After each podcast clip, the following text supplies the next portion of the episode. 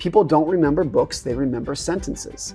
When you told me that, and I remember you did tell me that, I was like, that's it. So much of good writing is not what you say, it's how you say it. Everywhere you look, it's best story wins. It's not the best idea, it's not the right answer, it's the best story. Gets people nodding their heads. Are there mantras that you think about as you're trying to write a story? Leave out the parts that readers tend to skip. Mm. It's a tongue in cheek quote, but it's like it's so true. When you're writing, you should pretend that every word costs you $100. Oh, that's And when you're doing that, you'll be like, do I need this word? Do I need this sentence? the major lesson of doing this podcast so far has just been everything works, but you need to just be really, really, really, really, really good at whatever it is that you do. How has your writing changed since you moved here? Or it hasn't changed at all in 17 years. Nothing. Nothing. I don't want, I, and I think that's that's not to not to say that there's no improvement, but I don't want to be like. This was one of the lessons for when I started writing Psychology of Money. I wanted to like reinvent myself, and I was like, oh, like I always write blog posts, but now I got to write a book with a capital B, Yeah. and I got to write long chapters, and I had no experience doing that, and I shouldn't have just pretended that that was the same thing as blogging Right. because it's not. It's a totally different thing. So then I just owned like I'm a blogger and I'm I have a skill at writing 1500 word blog posts and I'm not going to try to break that. I'm just going to own that in the book. So they're going to be short chapters. They're going to be blog length chapters. Well, like each chapter is a long blog. Yeah. Is kind of how I feel about it. It also made the process more digestible because if you sit down and you're like I'm going to write a 75,000 word book. Mm-hmm. It's really daunting if you think about it like that. But if you're like, okay, I need 20 long blog posts, even if it's the same thing, it's a lot more digestible. It's you look at it and you're like, okay, I can do this. I can tackle. I can knock that out. Are there writers who have done a good job transitioning formats like that? Because even Seth Godin, Seth Godin has an amazing blog, but his books are these mini blogs, Yeah. just like what he writes every day. It's like people have these lanes and they get really good at they have their hammer and they get good at looking for the for those sorts of nails, and then their books are exactly what they write normally. I'm, I'm trying to think of someone who can who has really done both. And a lot of the really good book authors, Bethany McLean, Michael Lewis, all those people, a lot of times they write for magazines. Both those Mm. authors I mentioned have written for Vanity Fair. Yep. And when they write a magazine piece, it's a book chapter. It's a long book chapter. And in fact, several of Michael Lewis books, like Boomerang, have been based off of Mm. Vanity Fair pieces that he wrote. So even those people who are like, oh, they write books and they write online, it's actually like what they're writing online is kind of very similar to what they would write in the book. It's just online, you get one chapter and the book is 10 of them. Hmm. And so I'm trying to think of people who have, you know, who can write really good 400 word blog posts and a great 75,000 word book in a long form book format. I'm sure they exist, but I actually think it's great that people kind of own what they do. Um, remember 10, 15 years ago when Joe Weisenthal Mm-hmm. was writing a lot at Business Insider. And he was literally doing 10 blog posts a day. And his blog post would be a chart and three sentences. And that was his, that was Hmm. that would be his blog post. And he was he was the best in the world at that. And like could Joe write a 75,000 word book? Probably. And it'd probably be great. But I think so many people just own that format. Like wh- what are you good at? Just do that and don't Mhm. pretend like you have to be somebody else. Mm. Have there been moments in your career where you feel like you've wanted to be somebody else? You've tried to be somebody else and you've said, I'm not that person. I'm not going to do that anymore. I tried it with Psychology of Money. I when I set out to write Psychology of Money, I said, I'm going to write a new book from scratch. It's going to be 10 chapters. Each chapter is going to be 6,000 words. That's what I set out to write, which would be a pretty normal, structured, long uh, nonfiction book. Mhm. And I started writing it, and I wrote two shitty chapters, neither of which made it into the book. They were both 6,000 words. And I sent it to a couple friends of mine whose, whose opinions I really value. And all of them, in, independently, and I'm glad they did this, they wrote back and they said, what, what is this? This is Hmm. not you. Like, this is who wrote this? This is not good at all Yeah. and it was because I had gained what, what I what I liked doing was writing a 1500 word blog. And you can think in your mind, okay, I'm good at 1500 word blogs. I'm just going to start doing 6000 word chapters. And you Right. can think like, oh, how hard can they? It's a completely different thing. Completely different. It's the equivalent of like you're really skilled at, at jazz music and, and then you're like, I could do heavy metal. It's music. It's the same thing, right? Yeah. Like that's so different. So when I tried to do that, it was, and w- w- what I did is was pretty foreseeable. I just rambled and rambled and rambled and rambled and rambled, and I was like, I got to get to six thousand words throw in a couple more examples, throw in a couple more stories. How can I just extend this idea? And so in the end, it was, you know, what I was really wanted to do is just be like, what's the point that I'm trying to make in that chapter?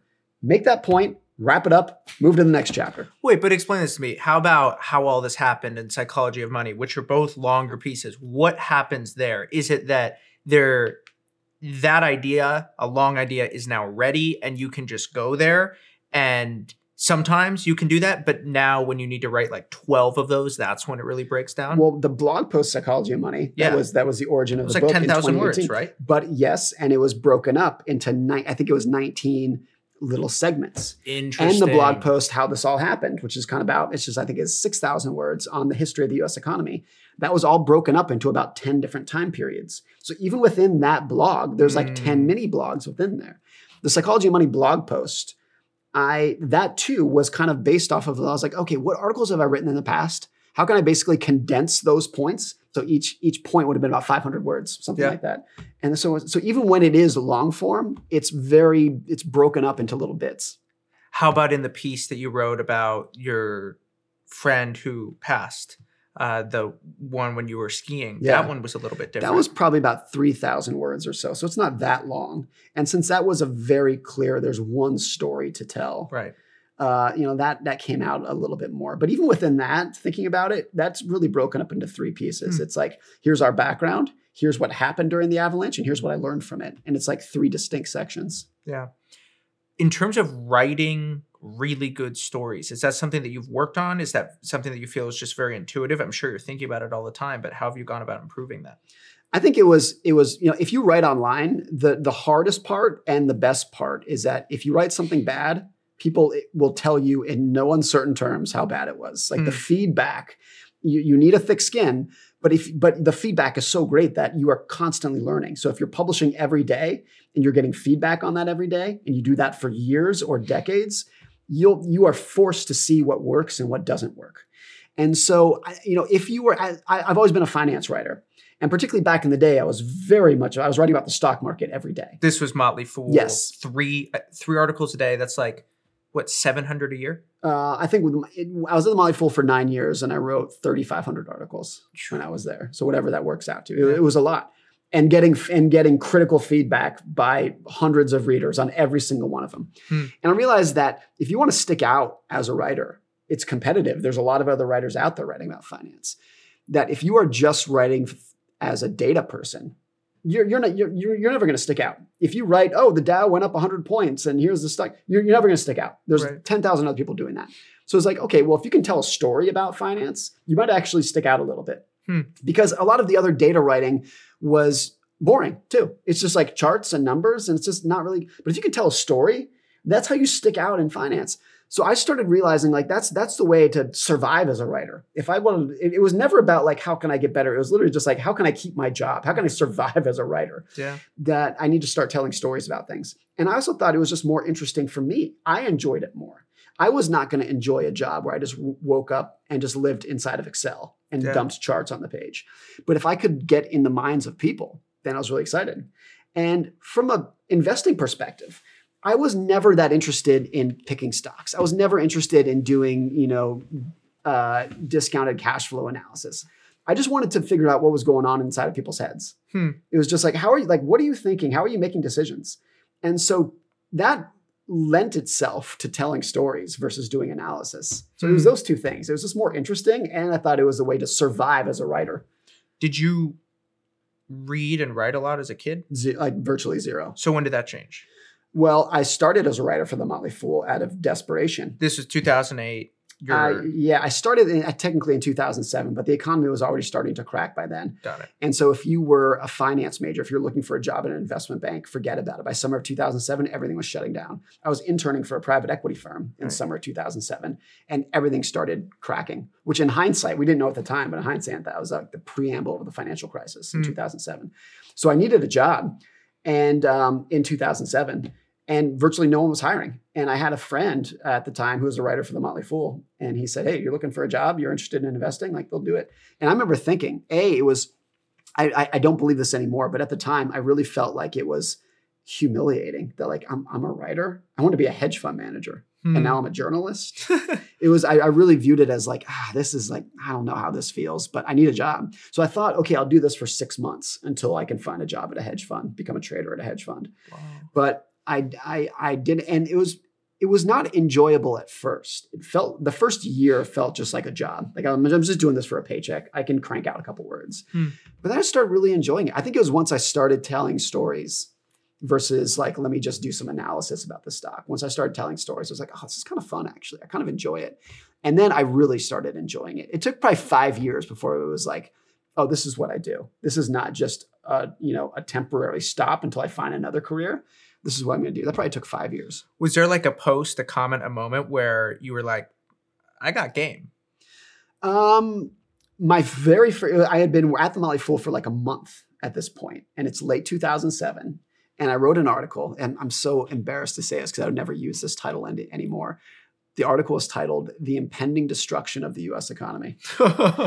which at, at the time I, I I think at the time I honestly didn't know how much how many people were reading. I didn't really think about that that kind of headline is going to get people's attention. yeah. But it was late 2007. So the economy hadn't collapsed yet, but it was definitely starting to weaken. So I think that got to a lot of people. A lot of people were like, "Yes, that's how I feel too." Hmm. But um, and in, in hindsight, actually, I, I think my analysis was totally wrong. Like the economy did collapse one year later, but not for the like not for the reasons that I that I foresaw. But that was the one. It got a lot of attention, and other press outlets picked it up and stuff. And I'd been there for a month, so that was kind of the, point where I was like, "Oh, this actually is kind of neat. I'm not just writing into an echo chamber here." Yeah. And as you were getting started in your writing, who were you looking up to? I think the honest answer is during that first year, nobody. You I- I just didn't- needed to get stuff done. I just needed I just needed a job. I needed to work. It was not like, oh, because like I said, I was not a reader or a writer right. during that, but definitely not a writer. I was an economics major in college, which was just like as long as you can write your name on the top of the test, Yeah. that's all they ask out of you. Yeah. So I'd really never written anything when I started as a writer for the Motley Fool. And I, I remember my mom, who's been so supportive of everything in my life. I called her and I said, "Oh, mom, I got a job as a writer," and she went, "Morgan, like, do you do you know how to write? Like, what are, like what are you doing here?"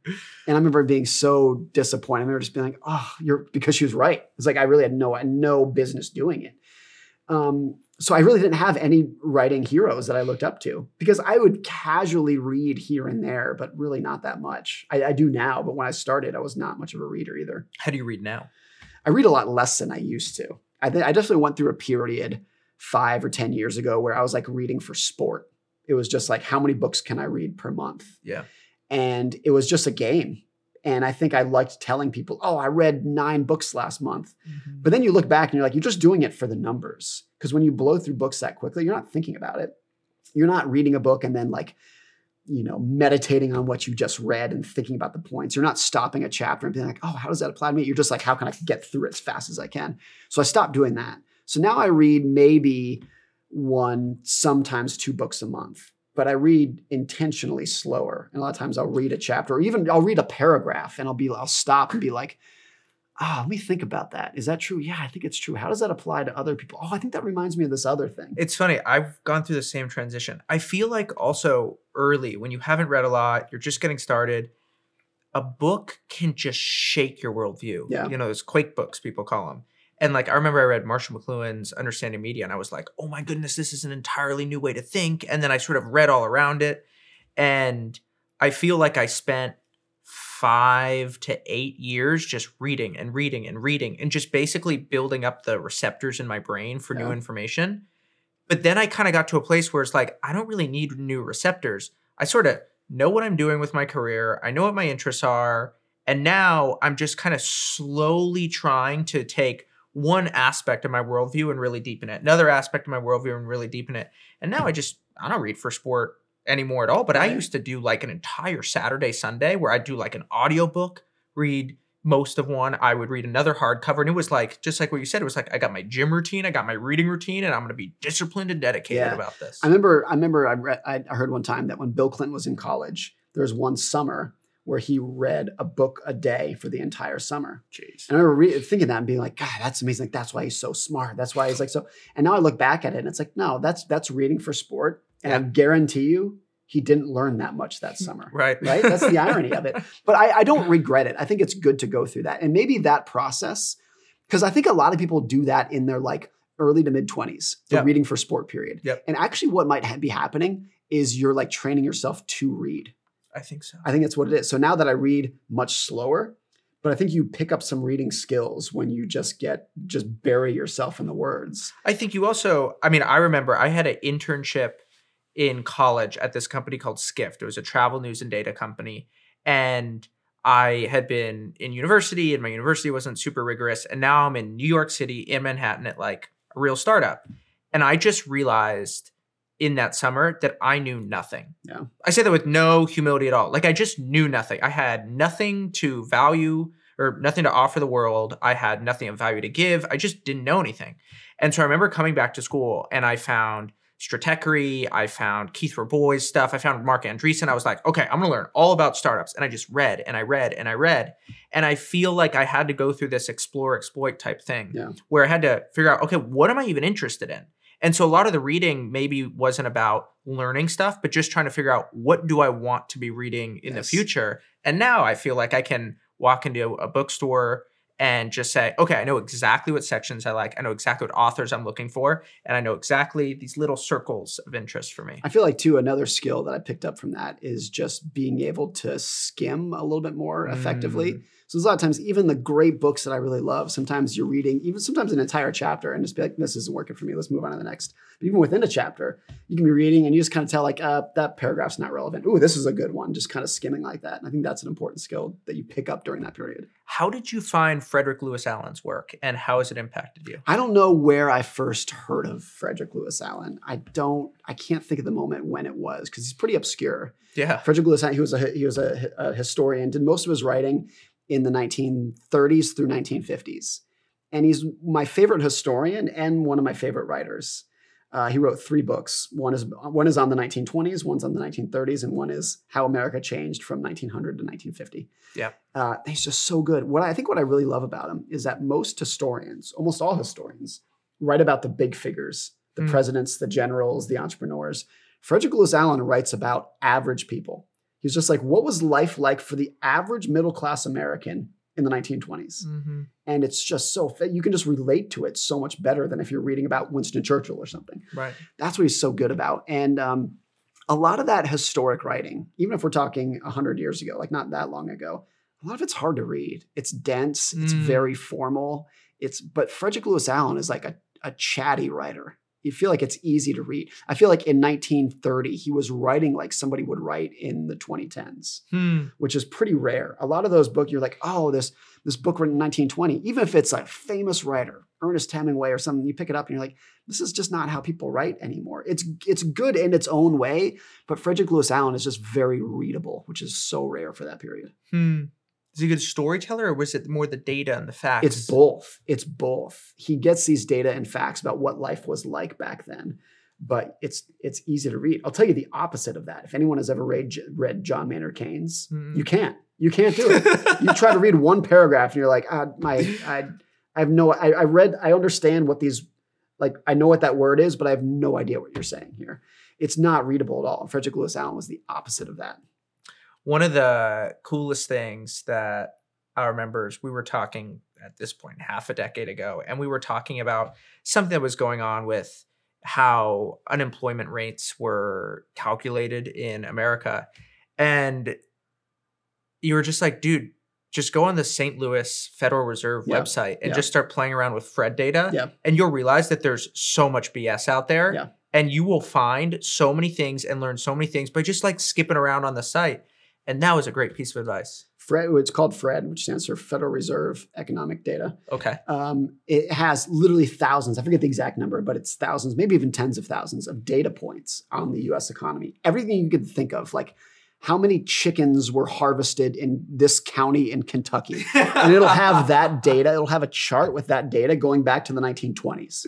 It's like the most obscure. You can think of anything, and it's a really good tool to like manipulate data. So you can see, um, you can be like, all right, GDP divide, and then like divide that by the population of California. You can get like any statistic you want, which is really good. But then you realize you can get any statistic you want. What do you want to Mm. prove? there's enough data there that you can prove it Yeah. and find anything that you want. And so it's a, it's an amazing tool. I think it's a great it's a great public resource. It's all free, of course, and it's just very usable. You don't need to be an economist to figure out what you're doing. Anyone can just go in there and type in unemployment rate, and it'll show you every different kind of unemployment rate broken out by gender, age, education type, going back to in some cases the 1920s. It's a great it's a great piece. Are there other tools like that that you like to use? The one that really sticks out when I used to live in Washington, D.C., I used to go to the Library of Congress a lot. Oh, and wow. they have, it used to be just on microfilm, but now it's all digitized. Every edition of many, many newspapers going back to literally the 1700s. And I just think it was the coolest. So I used to go in there and just kill time and be like, without any objective, I would just go in there and be like, I'm going to read the New York Times from a random day in 1922. And I loved every second of that. It was so cool. Even the most benign things of just like there would be an advertisement for like women's coats, and you're like, wow, like a high-end w- women's coat in 1922 cost $19 or whatever it was. Right. This is all these little things, but it's also so interesting to read history when there's no hindsight bias. Hmm. And when you read a newspaper from 1922, they didn't know what was going to happen in 1923. They didn't know what was going to happen in 1929. So you really get to see like what was going through people's heads at that time, which every history book that's written with hindsight bias shapes the story. When you know how the story Mhm. ends, it shapes how you write about it. So I love reading that kind of history when there's no inherent hindsight bias involved. Yeah, I was watching an interview with David McCullough, and he was talking about writing his book about the Brooklyn Bridge. And he was asked, What is the key to writing good history? And he said exactly this. He said, A great historian will have you reading it, remembering, feeling that the people who were experiencing that moment didn't know how history was going to pan out. And it's really fascinating if you're talking if you're reading about a period like the middle of the Great Depression or the middle of World War II when they did not know how it was going to end. We know how it ends now. Right. And every book written about the Great Depression knows that it did end. But in 1932, they didn't know that it was going to end. hmm And you realize there's all these um, alternative histories that could have happened. Like we think of uh, dictatorships and autocracies kind of as in, in a very negative light today, as as we should. hmm In 1932, they by and large didn't. Hmm. And when that was the the fascist, when fascism was sweeping through Europe, a lot of Americans are like, we should give it a shot too. And and when you are in the depths of the depression and unemployment rate is 25% and the stock market fell 91%, a lot of people who would never consider that in 1922 are like, capitalism broke, let's give something else a shot. And so when you read how serious they were about it, and these were smart, educated people, it's pretty shocking. And the only reason that they were saying that is because they did not know that it was going to end. In their view, it might not ever end. This Mhm. might be truly the end of America, so we might as well try something else. Wow. Are there mantras that you think about as you're trying to write a story? I think what one that comes to mind that is always like a little bird on my shoulder chirping away is what's your point? Make the point and get out of the way. Like yeah. it's easy to underestimate how impatient readers are. Hmm. And I see it with myself, not just in writing, but watching TV and watching movies. It's just like, what's the point? Get to the point. What's the, what's the point? My my wife is the most impatient TV watcher. Hmm. So if there's a great series, like, oh, like my friend told me this is the best series, we got to watch it. We'll start watching the first five minutes of the first episode, and she'll be like, bored, moving on. Just got like you got to catch people's attention. yeah. She's extreme like that in TV, but I think most people are like that for writing. You got five seconds to catch somebody's attention. If you didn't catch them with the headline and you didn't catch them in the first two sentences, they're done. They're Yeah. gone. A lot of the reason why online writing became snappy, snappier than print writing, Mhm. is because with online writing came a lot of tools where you could track and see how far down the page the readers made it. Yep. Which you can't do that in a paper book or in a paper newspaper.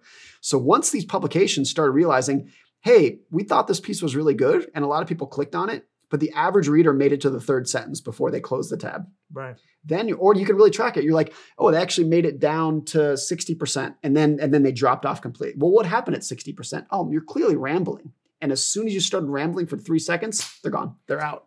How often, when you're writing, do you feel like you have the story and then you need to find the point versus have the point and then start looking for the story? Or is it just like this epiphany that you have, you write it in a sentence, you email it to yourself, and you run from there? I think it's always the first. I find the story Is that right? always, and then you're like, how can how, how can I what's the lesson here that I could Hmm. apply to something broader? And I can't think of one time when it's been the former. What? When Wow. it's like, oh, I, I want to write a, a- an article about competitive advantages and I need to find a good story that fits that. It's always, it's uh, every single time it's been the latter. you're so good at it. I mean, I just off the top of my head, I think of so many Morgan stories that you just nailed. I love the Steamboat Willie one with Walt Disney. Oh yeah, yeah. Well, so Walt Disney was when he was a cart uh, early in his career when he was a, a, a cartoonist. Um, he was very good at making cartoons, and they were very popular. And but he had no business sense whatsoever, and all the cartoons he was making were not. He was just not making any money. So there's a period when he had made all these cartoons, all these like cartoon shorts, and he was on the verge of bankruptcy. It Yeah. wasn't working. And then Steamboat Willie completely changed everything. Was no, I wasn't Steamboat Willie. It was Snow Snow White. White. Snow White. Snow White completely and utterly changed everything. And like by several orders of magnitude, it was bigger financially than everything else he had ever made. So at that point in his career, he had made dozens of cartoon short movies, and none of them mattered except for Snow White. Yep. And that was the movie. He made so much money from that that he built a new studio and hired a bunch of people and paid off a bunch of debts that were about to put him into bankruptcy. So I use that, that as an example of Tails. Like he had made, I don't know, 30 movies and only one of them mattered. Mm-hmm, And that is like a distribution that applies to so many things in life. mm-hmm. Of if you do 30 things, 29 of them are going to be irrelevant or 29 of them are going to be failures. And one of them, hopefully, if you're good, will completely change everything. How does that show up in your writing? Oh, I mean, of the, you know, I bet at this point it's pushing 4,000 blog posts. I think I'm really proud of like 10 of them. Oh wow, That's probably true. Maybe 20. one a year. Uh, yeah, yeah, yeah. No, I always said that. You know, I write a lot less than I used to. But even at the Motley Fool, when I was writing three articles a day, so you know, several hundred a year, I'd be proud of five. And I think, I think, I think if you do that ratio, that's pretty good. If you can come up with one thing per year that you're like, um, this is good. I'm really Yeah. proud. And even within that, I could think of one per decade where I'm like, that was that's that was what I would really want to hang my hat on. So it's never going to be the case, but I think it's true for musicians and whatnot. And it's true. I always use the example Stephen King has written like 50 books, and the huge majority of his fame and I bet his income come from like three of them. Yeah. So even the very top writers, Mark Twain is like this too. The, Hmm. the Ken Burns documentary on Mark Twain is so great. He wrote so many books that sucked and nobody cared about and nobody paid any attention to. And you've never heard of them because it never became famous. Hmm. but as long as you have Huck Finn that you can throw in there and Tom Sawyer to throw in there, none of it matters. Yeah. How do you feel about that now? About to publish a second book that's coming out. Uh, Does that scare you, or is like, Yeah. hey, this might be a flop? That And scares the hell out of me. yeah, I, I but I think um, you have to accept that as a writer that if you're going to write several books, if you are very lucky, if you're extremely lucky, one of them will be great. And I don't think there's any exceptions to that. Michael Lewis falls into that. There's a lot of Michael Lewis books that I bet even Michael Lewis fans have barely ever heard of. Uh, the new new thing, most people have never heard of it. Even some of his more recent books, The Fifth Risk, Yeah. and The Undoing Project. Um, I'm, sure, I'm sure they're great books, well written, very insightful, but it's never going to be the case that everything you do. How many games has LeBron James lost in his No. career? Like, like a lot, a ton of games. So no matter what you're doing, your your hit rate's never going to be anywhere remotely close to 100. Is it worth trying to get it up, or do you think that you're making real sacrifices by trying to get it up, or is it just like you can't even think about how to increase your hit rate? It's a fool's errand to even try to go I think it's it. probably closer to the latter. Yeah. I mean, it's not to say you can't do anything. You shouldn't just throw crap at the wall and see what sticks. But you got to be prepared for the fact that there's going to be a lot of losing in this. And that's hard. That's hard to do, particularly for new writers.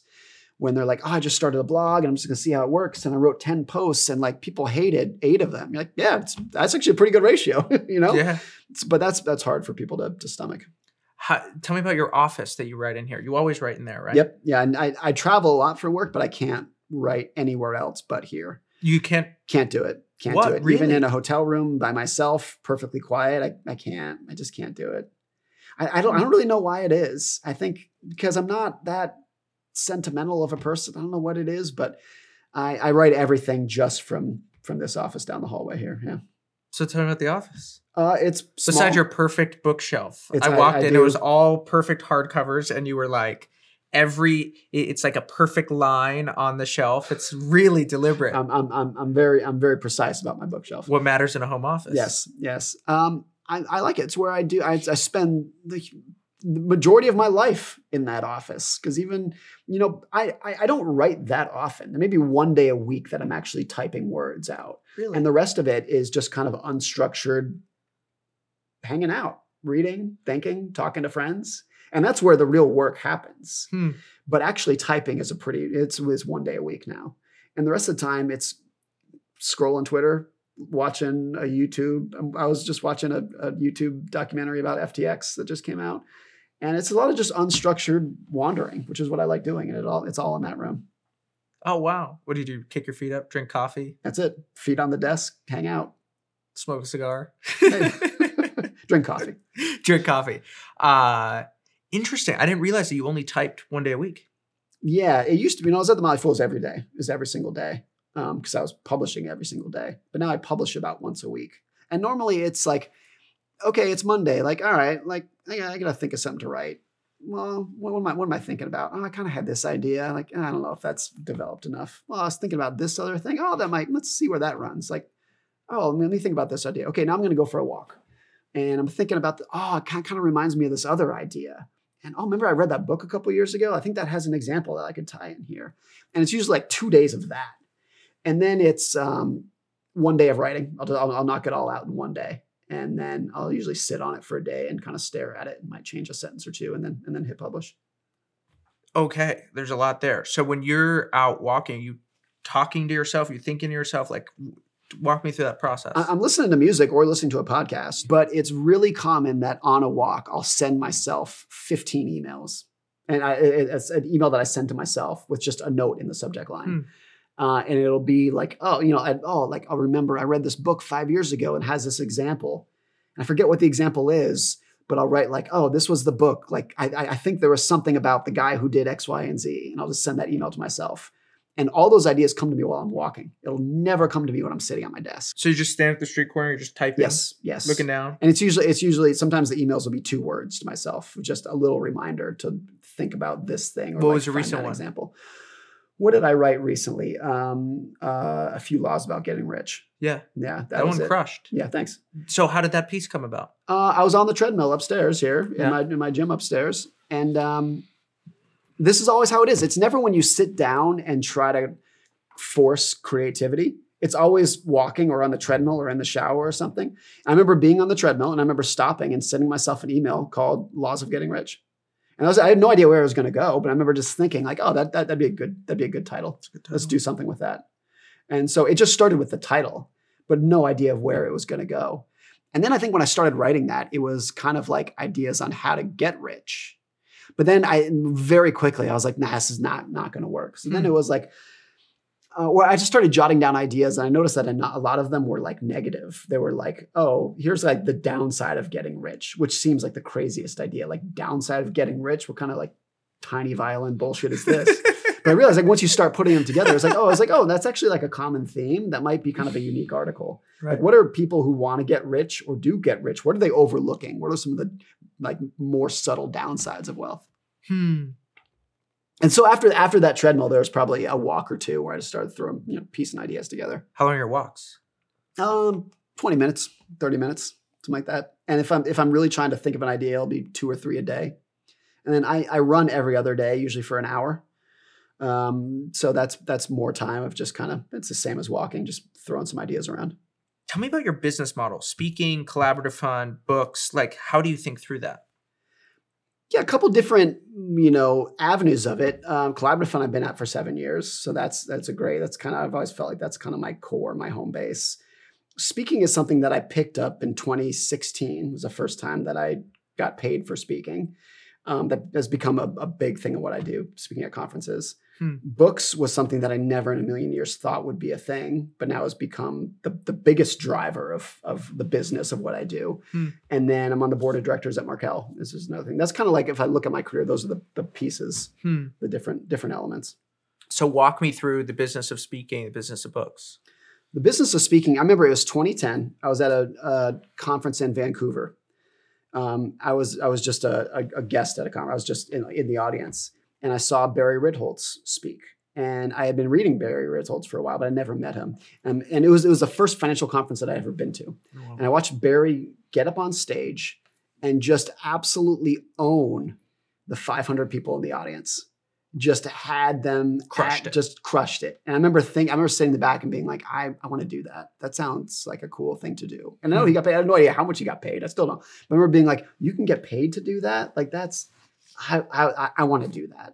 It was not like I'm going to do this anytime soon, but it was like that seems like a really cool thing to do. So then when I was at the Motley Fool, I did a couple of talks when I was at the Motley Fool for pretty big audiences, three, 400 people, completely scared out of my mind, literally like not sleeping the night before, drenched in sweat as I was walking up to stage, just so, so scared. But I actually kind of liked it. It was actually kind of fun. Like I actually enjoyed it. And then um, the first time I got paid to talk was 2016. It was at the University of Arizona. Oh, Yeah.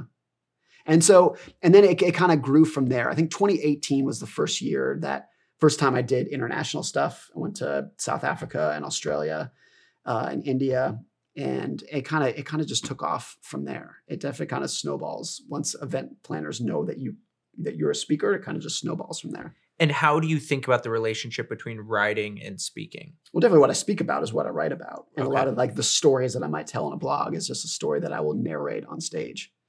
And and and the you know most of the talks I give are three or four short stories. Hmm. Usually the stories that have nothing to do with investing but have a very clear financial takeaway embedded in them. Yeah. Which is kind of the the structure of my writing. What makes a good public talk?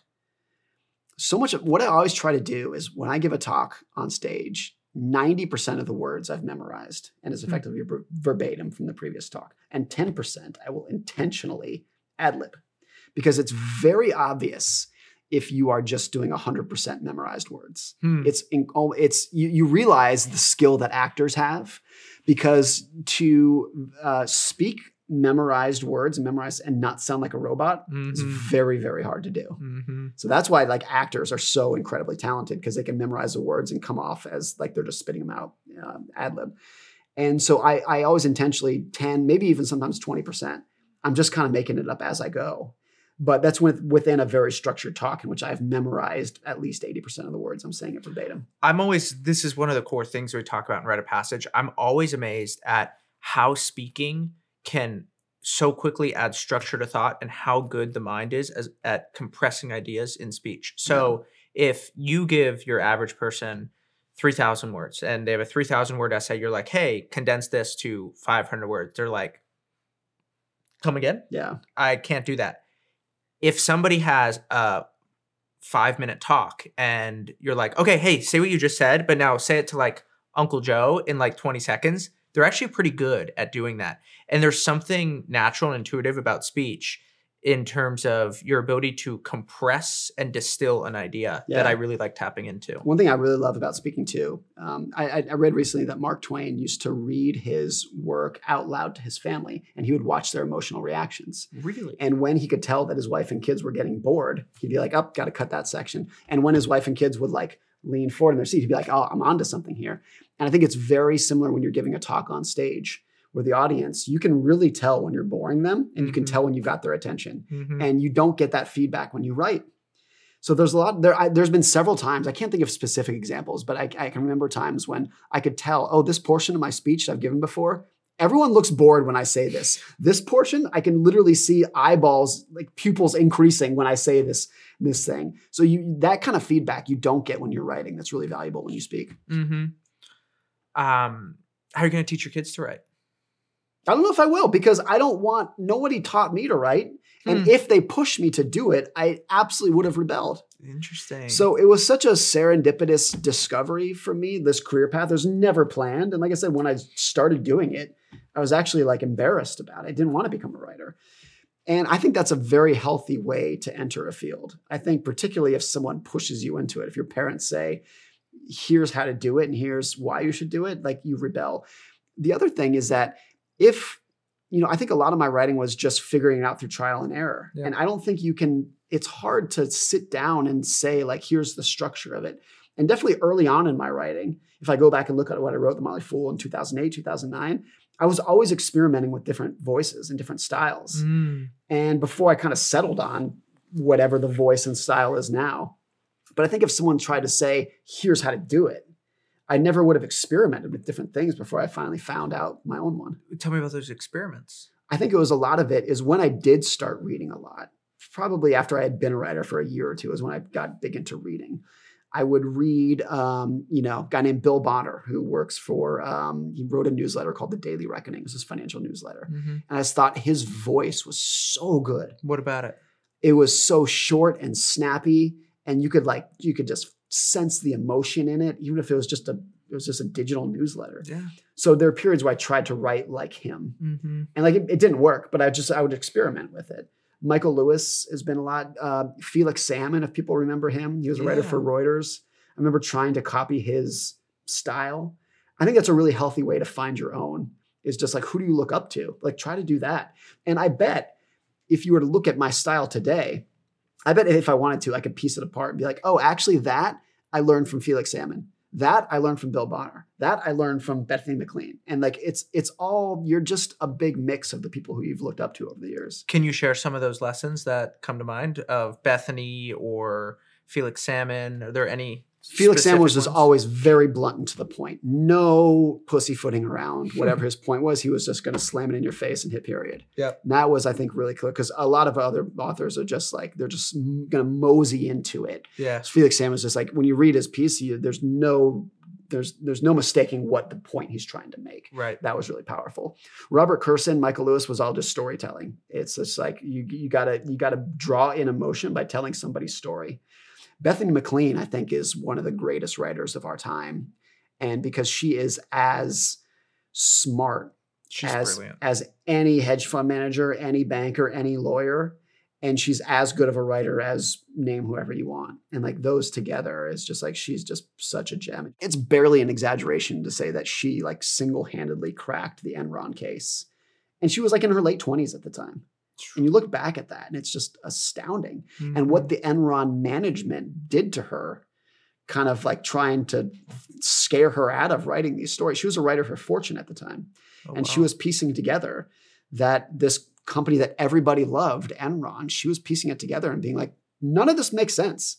you know, this is a big thing that for a certain kind of writing that I think really leads to quality is the courage to see something with your own eyes and to trust it Yeah. when everything that you're reading from somebody else says the opposite of what you're just looking at. And- and you ever see those studies of they're the three lines and everyone in the classroom is like, "Oh, this line is the longest one," and it's not the longest one, and it's like this line is the longest one, and a lot of people will be persuaded by what other people are thinking and they just won't trust what they see with their own eyes and hear with their own ears. And I think for a certain kind of writing, like what you're saying with Bethany, it just comes down to no, I'm going to trust my senses and to hell with what the social world thinks. There's going to be, it's going to take some courage, but this is just what I'm seeing and I'm going to say what I'm seeing. And there, there's a real simplicity about that. But actually, with the way that humans are so social and fearful at times about being excommunicated from the group, it can be really hard to do. Yeah. And I, I don't want to put words in her mouth, but I remember a story that she told that was something along the lines of she would sit down to interview the CEO and CFO of Enron before the company collapsed.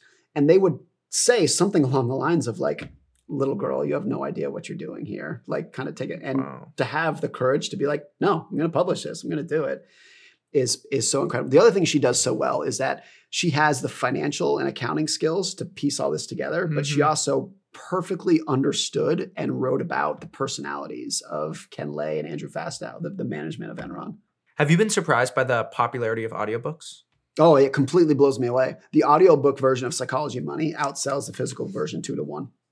And never in a million years would I have thought that because I'm not an audiobook guy. I think everyone just assumes that how how I consume content is how other people are going to consume content too. Right. Um, but it's it's not the case. There are so many people who don't have the time to sit down and read a book, but they'll listen to an audiobook on their commute or at the gym or while they're doing dishes, while they're cooking dinner. Then they have the time to listen. So that's been it's been the biggest growth by far of the book industry over the last 10 years, and it's explosive. Um, and you know it's it's growing by the year. It's bigger this year than it was last year. It's huge. It's not only it's not this little bit player. What's interesting is that when Kindle came out, I don't know, 10, 15 years ago, I remember thinking, the physical book industry is gone. Why would anyone buy a physical book if you can read it on Kindle? That was my view at the time. Right. And Kindle is, uh, I mean, it's it's not tiny, but it's a pretty insignificant portion of the whole book industry.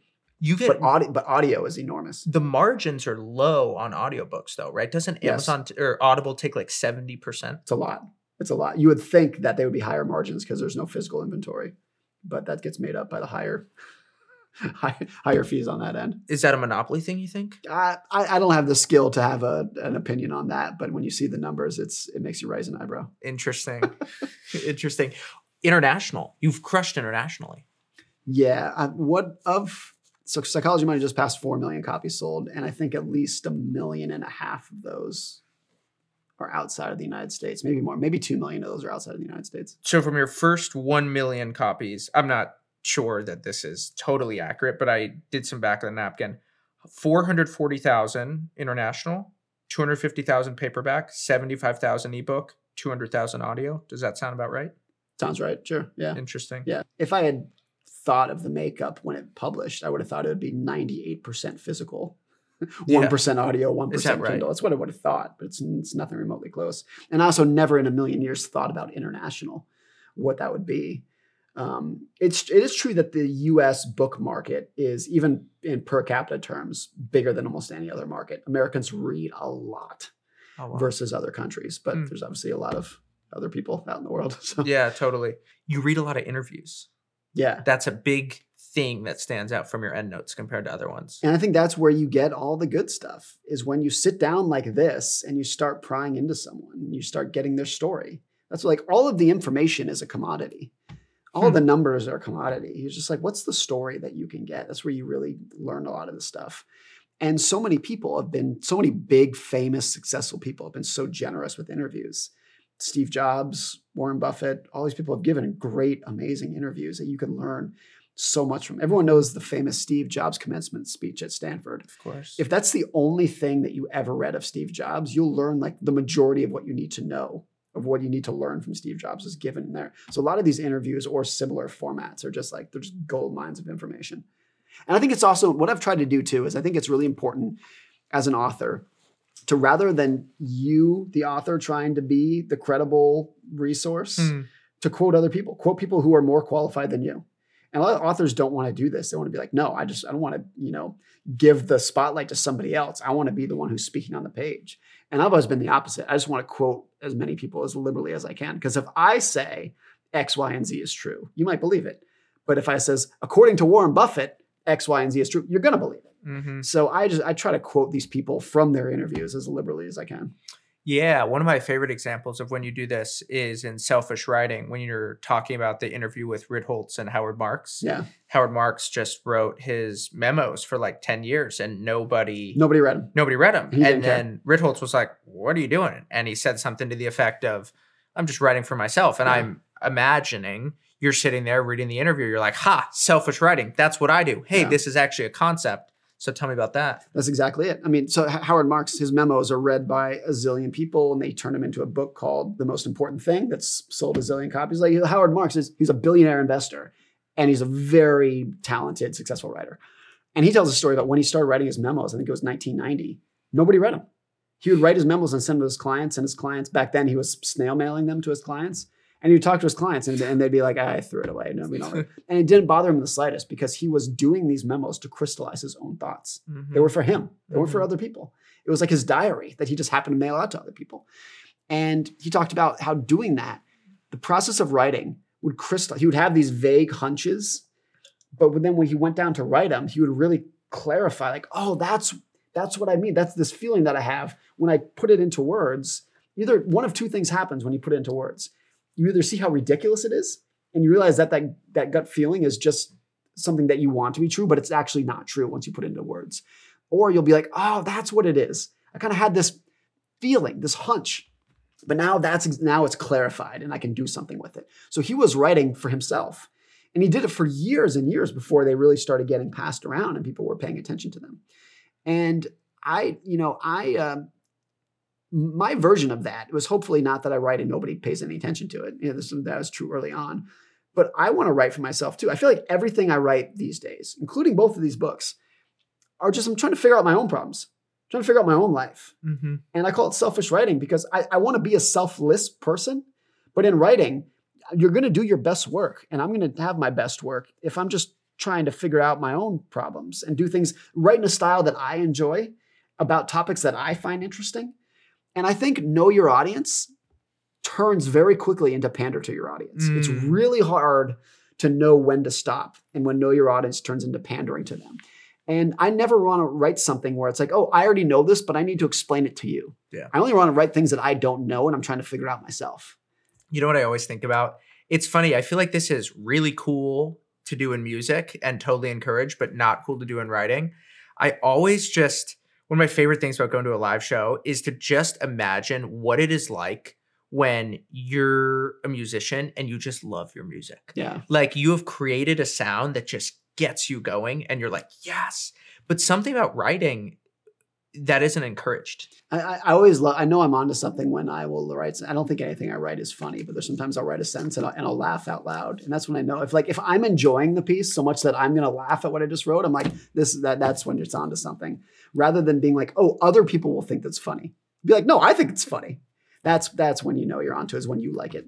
this is it was i think it was kafka kafka used to laugh so loudly that he would keep his neighbors up and it's not just humor but tom stoppard the comedian said laughter is the sound of comprehension Yeah. and so i think that you're laughing when you have an epiphany too yeah. and so when you're learning things and you're seeing you're making these connections and the connections just feel obvious and they're like you're laughing it's like how didn't i know this that is where the laughter comes from so i think the laughter comes as much from an epiphany as humor Yeah, yeah. So I think it's just like a, like a chef of like, well, does the food taste good to you? Like if it doesn't taste good to you, it's not gonna taste good to anybody else. You might as well enjoy it. yeah the other thing that i think you and i both have is like an extreme impatience like i think our brains are just like go go go and one of the things i've been thinking a lot about is that right or thinking is is horizontal and writing is vertical. And so i'll tell you what i mean by that. Like if you're out on a walk what are you doing? Like you're sort of making connections between different things like the brain likes to skip. I've done some meditation in my life and like what i find is i'm going from this topic to this topic to this topic. But what writing does is it just like in almost this torturous torturous way it anchors me to an idea. And now i'm stuck on this idea. And all my brain wants to do is just go go Yeah. go but i'm like trapped on the idea. And so all i can do is go down. And what i find is when i'm writing i'm like perpetually frustrated. I'm angry. I'm pissed off. I like want to go do these other things. My brain is like you cannot stay this still.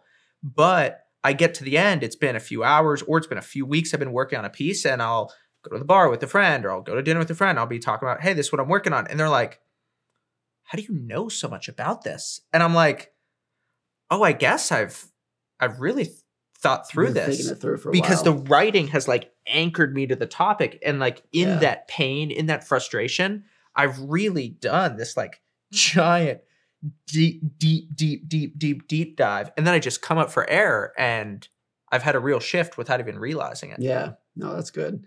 Um, I, I I always feel like there's sometimes where I'll just get into themes, and it's like even if it's a different topic, you know, for you know when I was writing in 2008, I was writing a lot about real estate and banks. When I just get into a theme, so Hmm. if you're writing different things, you're kind of like usually every six to 12 months, you're kind of like in this kind of zone. For me, Right. it's just been I think behavioral finance has been the big one, but that didn't come until five or seven years ago that I really got interested in that. But that's how you can like drill down on a topic too, without being on to like one specific topic. But it's like, yeah, it all kind of falls under this umbrella. How are you thinking about the story or book? So you got Psychology of Money. Now you got Same as Ever. Like, how do you think about how your books play together? How you thinking about, I mean, everything from both books are basically exactly 200 pages worth of content. It's all bound to the word count. I think Psychology of Money is 48,000 words, same as Ever's 47,500. It's almost the exact same word count. Did you try to go for that? No, it was just kind of how it ended up. Yeah, I mean they're both they're both short books. Yeah. Then you sort of committed to the same sort of general title uh, Yep. or, or same uh, general cover, Yes. right? So they sort of play Same well font. together. Yep. Same font. Thank Yep. you. There's words for this font. That's right. font, not the same title, same font. Um, do you think of them as sort of like sisters? Do you think of them as Stylistically, they're almost identical. They're both, they're, you know, chapters are a little bit less than 2,000 words each. They're all, almost every chapter is a story that has nothing to do with the broader point here, but it's a story to get a point across of like, this is how people think. And then it goes into, okay, here's the lesson that we can take away from that. Stylistically, they're identical. I really think of psychology of money as like the psychology of you, the individual. Hmm. And same as ever is the psychology of us, the collective. Oh, like a what is society. this? What is this? What does society keep doing over and over again? I think that's how they're different. And psychology of money is obviously a finance book, and same as ever is is much broader. There's a lot that's about finance that's in there, but it's broader topics. It's just how people behave and how they respond to risk and greed and fear and those kind of things. you know, one of your chapters in here is trying too hard. And the subtitle is There are no points awarded for difficulty. Yeah. And I think this shows up in your writing. Like you refuse to write pieces that aren't coming easily to you. You're just like, I'm not going to work on this. You have that great line. Writing for others is hard and it and it shows. Writing for yourself is easy and it, and Yeah. it shows. And I think that one of the things, one of the ways that you stand out as a writer is you're just like, I'm just going to follow the flow. And Yeah. if there's no flow, then We're done. we're, here. done. Because you know what? The idea is probably not great. Yes. Every time I've started to write a piece and it's from the get go, it's tough. I, I'm, I'm, I'm done. Just clo- close it down. Go. To, we're, we'll try something else. If it's not easy from the get go, from the first sentence, you're you're done. It, you, we're, we're done here. But you still have moments of difficulty. Yeah. Yeah. So how do But those two things play together? I think usually when I start writing, you can tell really quickly, at least when we've been doing it for a long time, you can tell after you've written a couple sentences, you can be like, oh yeah, this is really starting to click. Or you can just you can just start and you're like, this this is not. I mean, it's almost like a first date. You, you can first date, you can tell. You can tell within five minutes, like that's uh, not gonna work. This is not gonna work here.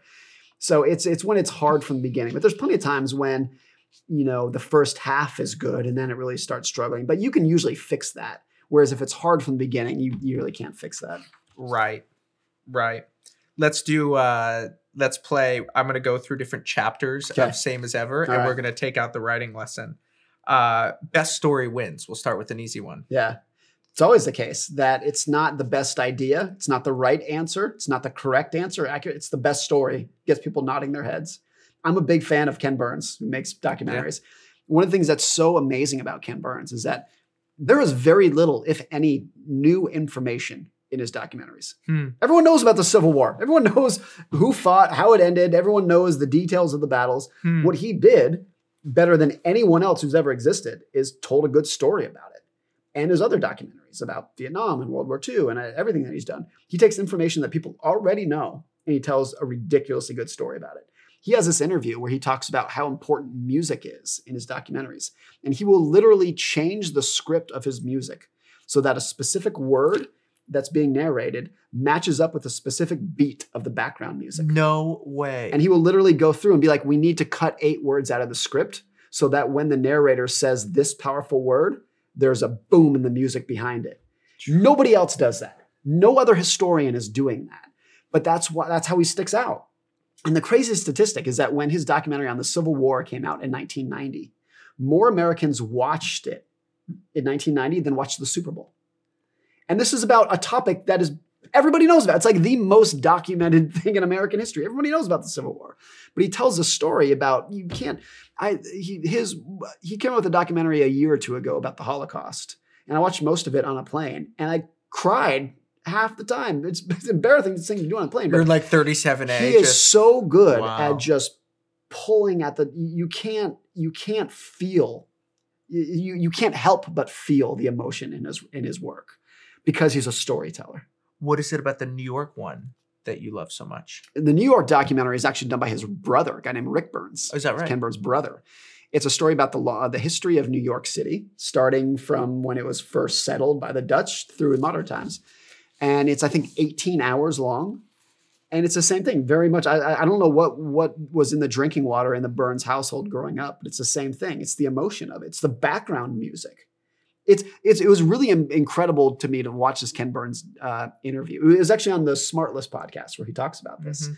where he talks about how important music is to the documentaries, the background music that he's that's what's really tugging at your emotions and getting you into this moment.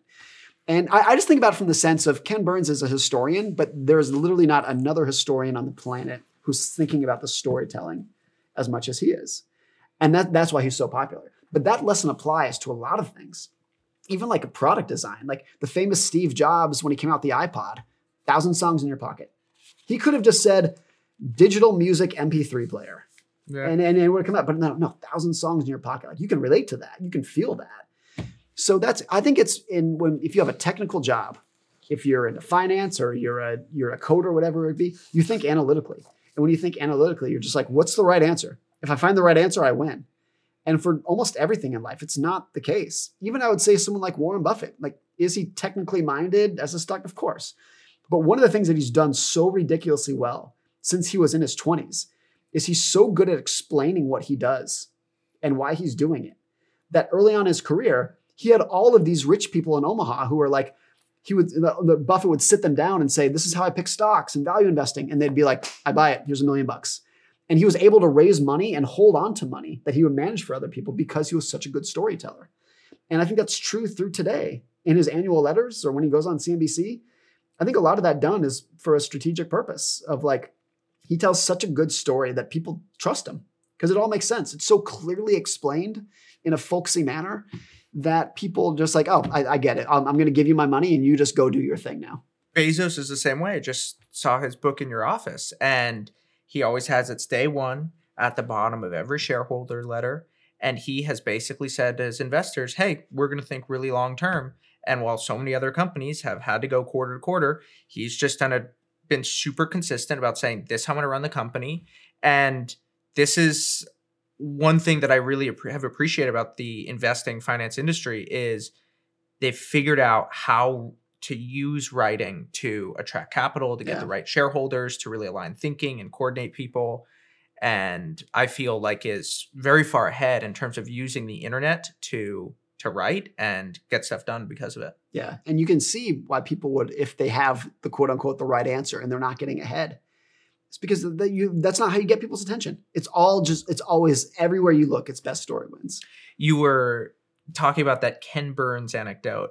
And that is a great category of anecdote, which is insert great person. What is something that they do that people who aren't in that field would be astonished that they do? So we do a fun one at Write of Passage that is that has really been a big shift. So in our fifth cohort, we call this this was the COVID cohort. So we were stuck and we had this giant cohort and that's really when things began to take off because no one had anything to do.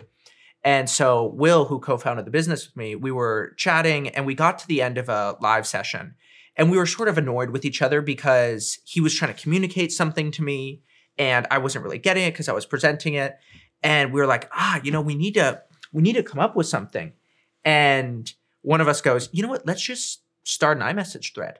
And you'll just put your iMessage right at the bottom and you'll present. And so now we go back and forth and we have like six people on iMessage. So if there's something happening with slides or something happening with music, there's live chat feeds that are getting streamed to me. And I'm just presenting and I have six people on the team who are feeding me things. Yeah. Hey, go faster, go slower. Hey, you need to gain energy, lose energy. And then for one of our more recent cohorts, we went from keynote slides to pitch slides. And on pitch.com, you can live update speaker notes. Mm-hmm. So last night I was teaching and Will had a sense, my co-founder had a sense that I just needed to pause. And so I look at the speaker's notes and sort of this teleprompter and he goes, pause in italics, which always means don't read it. That's like a Yeah. that's a speaker note. Pause. Our students just need to chill. And then just he goes, wait five seconds. And I'm speaking and I'm like two seconds away from it. And I just pause. I just wait. And it's all just moving at the speed of the internet. Just- yeah. And we'll get comments like, hey, how do you deliver presentations like this? And I'm like, oh, we're doing things behind the scenes that come from running 200 live sessions in the last five years. the pause is the pause is good. There's a lot of that for public speaking. Yes. Everyone's intuition is like, I gotta speak, but like the pause is sometimes the most important, powerful part of it. Just like Yeah. let something think. If you say something and then pause, it gives the audience time to think about what you just said. Yeah. But if you move on to the next topic, they're just like, oh, I'm trying to keep up here. That's good. You ever think about quitting? Oh yeah, all the time. I was more worried about getting fired. I was more worried that just I didn't have the skills to do this and the economy was so weak. And if I got laid off, nobody else was hiring. That was my fear at the time. Particularly early on when it was just like, I have no business doing this. I'm not a writer. I really don't know what I'm talking about here. So you combine that with the criticism, like deserved criticism that the that the readers were were giving you the pieces. And Like that was a I'm not going to say it was a stressful job. There's a lot of jobs that are harder, but it was it was not easy at the time. What was the nature of the criticism? Uh, either you're wrong about the topic that you're analyzing, and half the time they were right, I was wrong, or just the, the style sucks. It didn't make any sense. I, I specifically remember this comment. This is probably 2008 or 2009. Now, forget the article, but it was back when we had comment sections. Mm-hmm. And the comment was to the effect of, what is this writer even talking about? I, I don't understand any of his points here. Like, I got to the bottom of the article and I have no idea what this article is about. I remember, I remember reading that comment and being like, he's right. And that, hurts. Like, it's, I remember that was just like a low day of just like, what am I doing? I'm pretending to be a writer. I have no idea what I'm doing here. That was hard. Yeah, of course. I think because the barriers to entry are low in writing. Anybody can do it. Mm, Anyone can start a blog tomorrow, which is a beautiful thing. That's a great thing. But it also means that a lot of people who are doing it in a formalized way don't have a ton of experience.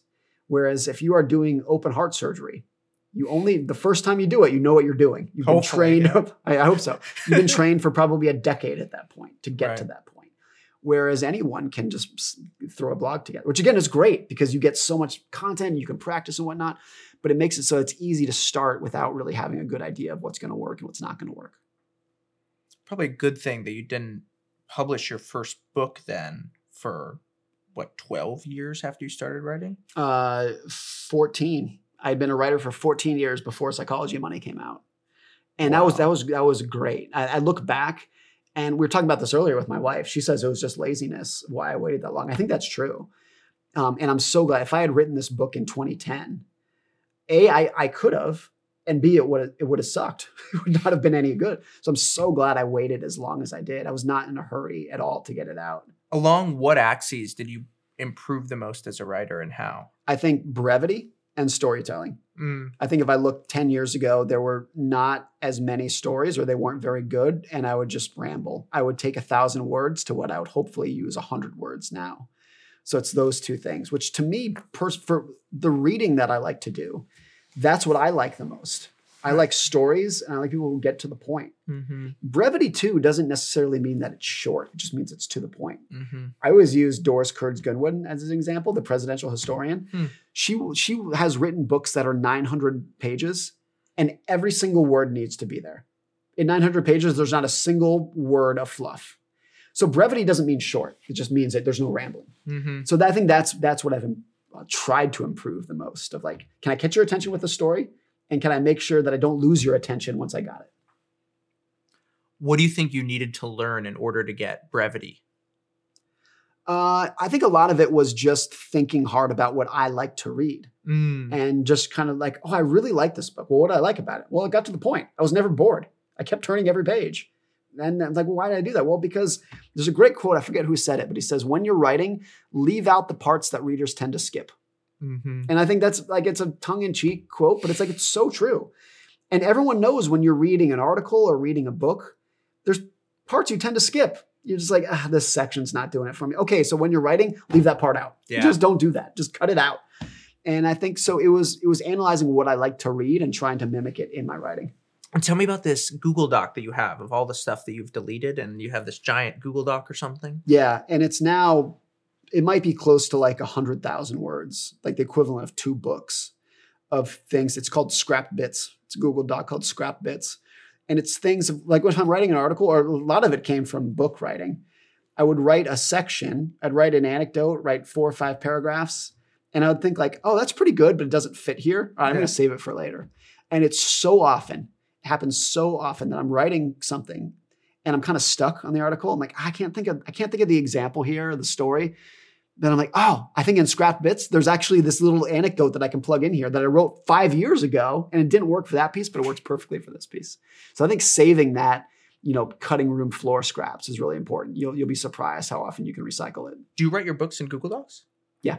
Yeah. You just have a Docs. giant google doc called same as ever and you're just like i'm Yeah. gonna have it all there you got the little chapters on the left side and I and I back it up in about 17 locations because I'm so paranoid about losing it. oh that's good I, I I can't imagine like being just about done with a book and then you lose it somehow. Your your your your Gmail account gets hacked or something. there's something uniquely horrible about losing something you've written It's it's terrible. I back it up so much, particularly towards the end of the book. I will back it up in multiple multiple locations because I'm so paranoid about losing it. oh here's a fun question all right Give me 10 chapter titles for your book, The Psychology of Writing, Okay. and you're writing a Steven Pressfield style book on writing. Okay. So, what are the 10 chapters? How would you think of? All right. I don't know if I'm going to get to 10, organize but I'll spit some out. Cool. Number one, what's your point? What, what are you Mm. trying to be? Number two, get to the point. Number three, move on to the next point. there's a there's a I forget who wrote the book. The book's title is Nobody Wants to Read Your Shit. Steven Pressfield. Is that Pressfield? Yeah. Great. And it's the two like even if you just read the headline of that book, that lesson, nobody wants to read your shit. yeah. Have that idea in your mind the whole time and just be like, look, I, I also heard, I forget who said this, but they're like, when you're writing, you should pretend that every word costs you a hundred dollars. Oh, that's right. And when you're doing that, you'll be like, do I need this word? Do I need this sentence? Not, is this a good sentence? Just, do I need it? Do I need There, it? there are a lot of good sentences like, oh, that's a well crafted sentence. Yeah, but you don't need it. It's just rambling. I know it's a good sentence. I know it's kind of clever, but you don't need it. Get rid of it. Yeah. And I think if you do that, that would that would definitely be in there. Um, selfish writing would be a title because I think it apply to most people. Like write things that you want to read in a style that you enjoy, and don't think about anyone else. The other reason that's good is that particularly when you're a young, young writer, if you're thinking about the people who are going to read this, you'll get nervous, you'll get shy, and you're like, oh, I don't know if I'm brave enough to say that to other people. Mhm. So okay, just live inside your own head. Just pretend this is a diary, and then when you hit publish, don't think about it. That's I think that's that's really the only way to do it. That would that would be a big one. Best story wins would definitely be right up in there. That would be good. Um, I, I always I always uh, when I'm reading any book that makes me emotional. I'm kind of an emotional person. It's not that hard. Hmm. But I know I always kind of stop and be like, what what was the paragraph, the word that got me to tear up here that like Hmm. really tied all this together? And I'm like, oh, that's that's I try to pay attention to those moments of like the the really emotional, like how, how did the author do this to me to bring me to this point? Who's done that well? Uh, the Ken Burns documentary that I talked about. I, I like a lot of uh, military history. So a lot of if you're reading about World War II or the Holocaust or whatever, there's quite a bit of. I think the reason I like World War II history is that the widest spectrum of emotions took place in that six year period that has ever existed. Mm. Not just the most amount of suffering, but the most amount of elation and joy and weight lifted off your shoulders when the war was done. Like the, the whole spectrum of emotions Mhm. uh, took place in a, in a in a magnitude that was unprecedented and shoved into the six year period. So I like read. Some people will like World War II because they like you know I don't know military history, like military strategy. I just like thinking about and studying and trying to think about what it would feel like to be in that vast range of emotions that people felt like. And the vast range everyone thinks about, of course you should, the suffering and the pain that took place. But I think the happiest day in all of US history where the everyone in the country was happier than they had ever been was VJ Day in 1945 when hmm. when when Japan surrendered and the war was done. And the famous pictures from Times Square. So like there were a lot of emotions that took place in that period that are just like off the charts happy and joyful. And so the range of it is like there's so much of that uh, when you're reading about the topic where it's just like an it's an emotional roller coaster. Is there a particular emotional frequency that really resonates with you? Um, I think it's one of the things that sticks out. That's a good lesson for a lot of things is how resilient people are. Mm. So the people who've been through some heavy shit, and then you realize how they pulled their life back together and kept going. It's not that the scar was was was gone; the scar is always there, but learning about resilience is is really important. I think there there's a lot of good personal lessons in there of like people can people can adapt better than they think, and it's easy to extrapolate the the the, the hole that you're in and be like, I'm in this dark pit of despair right now, and it's going to be like that forever. But a lot of those lessons are, are pretty telling about how people adapted after the war, even the people who had really been through a tough experience. I want to ask you the same question that you asked me to ask Steven Pressfield. How has your writing improved through your entire life? Has it peaked or plateaued? I think there's a chance it's well, it, I think it's plateaued, and I think it may have peaked. Really? Maybe I, I I hope not, but I don't want to pretend like you can keep growing forever. That would be great if you could. I think maybe if it's not improvement, it's just um, evolution. So I would I would suspect that ten years from now I'll be writing in a different voice, but it might not be better. It'd just be different. Mm-hmm. And I think everyone, when they write, they're just kind of, it's a reflection of who you are. and I'll be a different person in 10 years. My kids will be older. I'll have different desires. Uh, I'll be a different phase of life. So, of course, I'm going to write differently. And the, my first article with Motley Fool that did well, the impending destruction of the U.S. I was 25 at the time, so I was like, I was naive and immature. I would never write that today because I'm a different person. So it's just an evolution, even if it's not improvement. You know, there is a real one-sidedness, almost dramatically so, way of writing that I had when I started. That was like, this is how the world is. Everybody else is wrong. Yeah. Here's my super same sort of you had impending destruction of the US economy. I wrote a piece called What the Hell is Going On? All the universities are going to die. It's all over. Yeah. The whole thing is a sham.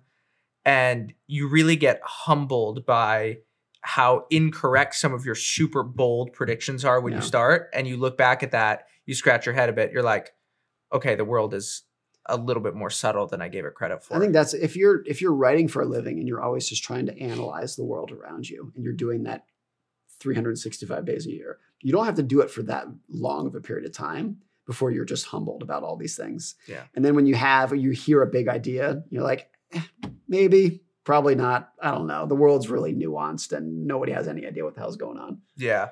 Yeah. In what way do you find yourself analyzing the world? Like for me, I am very attentive to like super details. I, I think I think I'm the opposite. If you're at the ground level, I'm thirty thousand foot Mm. level always, and the details. Like when I go to a restaurant, I'm usually just hungry. That's all. I'm, that's all I'm paying attention to. But I'm much more.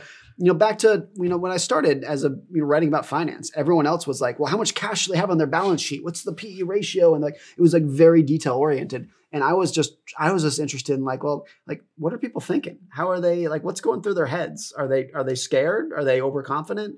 just like a much higher level, broad view of how people think.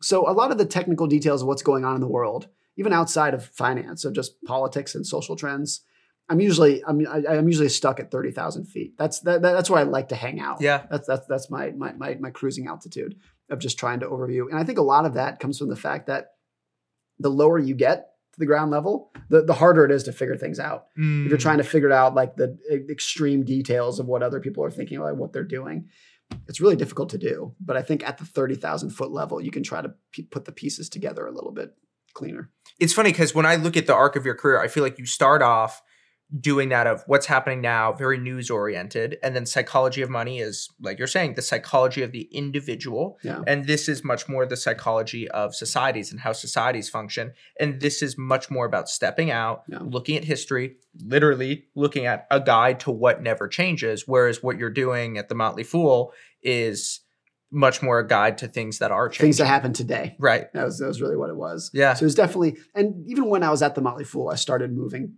away from that there was a period a pretty distinct period in 2010 so i'd been the motley fool for like three years at that point and I told the editors, my, my, my boss, who was a good friend of mine, I was just like, I'm not, I'm not a stock picker. I'm a, I'm a big picture guy. And that's what I want to write about. That's all I'm going to write about now. So it was 2010 when I realized that 30,000 feet was my, was my cruising altitude and I need, I needed to stay there. And I'm glad I, I'm glad I figured it out and put my, my foot down and just be like, this, that's what I want to talk about. But I think a lot of that too was like, I always felt like, and I still feel like a lot of the people who are picking individual stocks and analyzing fine details about what's going on in politics, like I just thought a lot of it was BS. And the track record was not great. Right. So it wasn't that my track record at figuring out the high level was necessarily better, uh, but I was just like, this isn't, at least for me, that's not interesting. And it's not interesting because I don't think anyone has that much ability to do it well. And so that's why I wanted to get a much broader sense of what was going on. in your acknowledgments of same as ever, you have a really nice line where you say that writing is a social profession. What do you mean by that? just trying to observe your fellow humans and trying to figure out what what's going on. I think that's what it's just the the analysis and the survey of just what the hell's going on out there. How do these people think? I always think it's interesting that we only know about other people what they've said and written down, which is Mm. maybe one percent. If if the, it's a fraction of one percent of what's actually going through their heads. And so, however complex and messy you think the world is, it's a thousand times more messy. If you if you if you it can actually go into eight billion people's heads Mm-hmm. and see how they're justifying decisions, what they're thinking. And look, the one the the 0.001% that they have verbalized and written down is crazy enough. Mm-hmm. It's completely bonkers.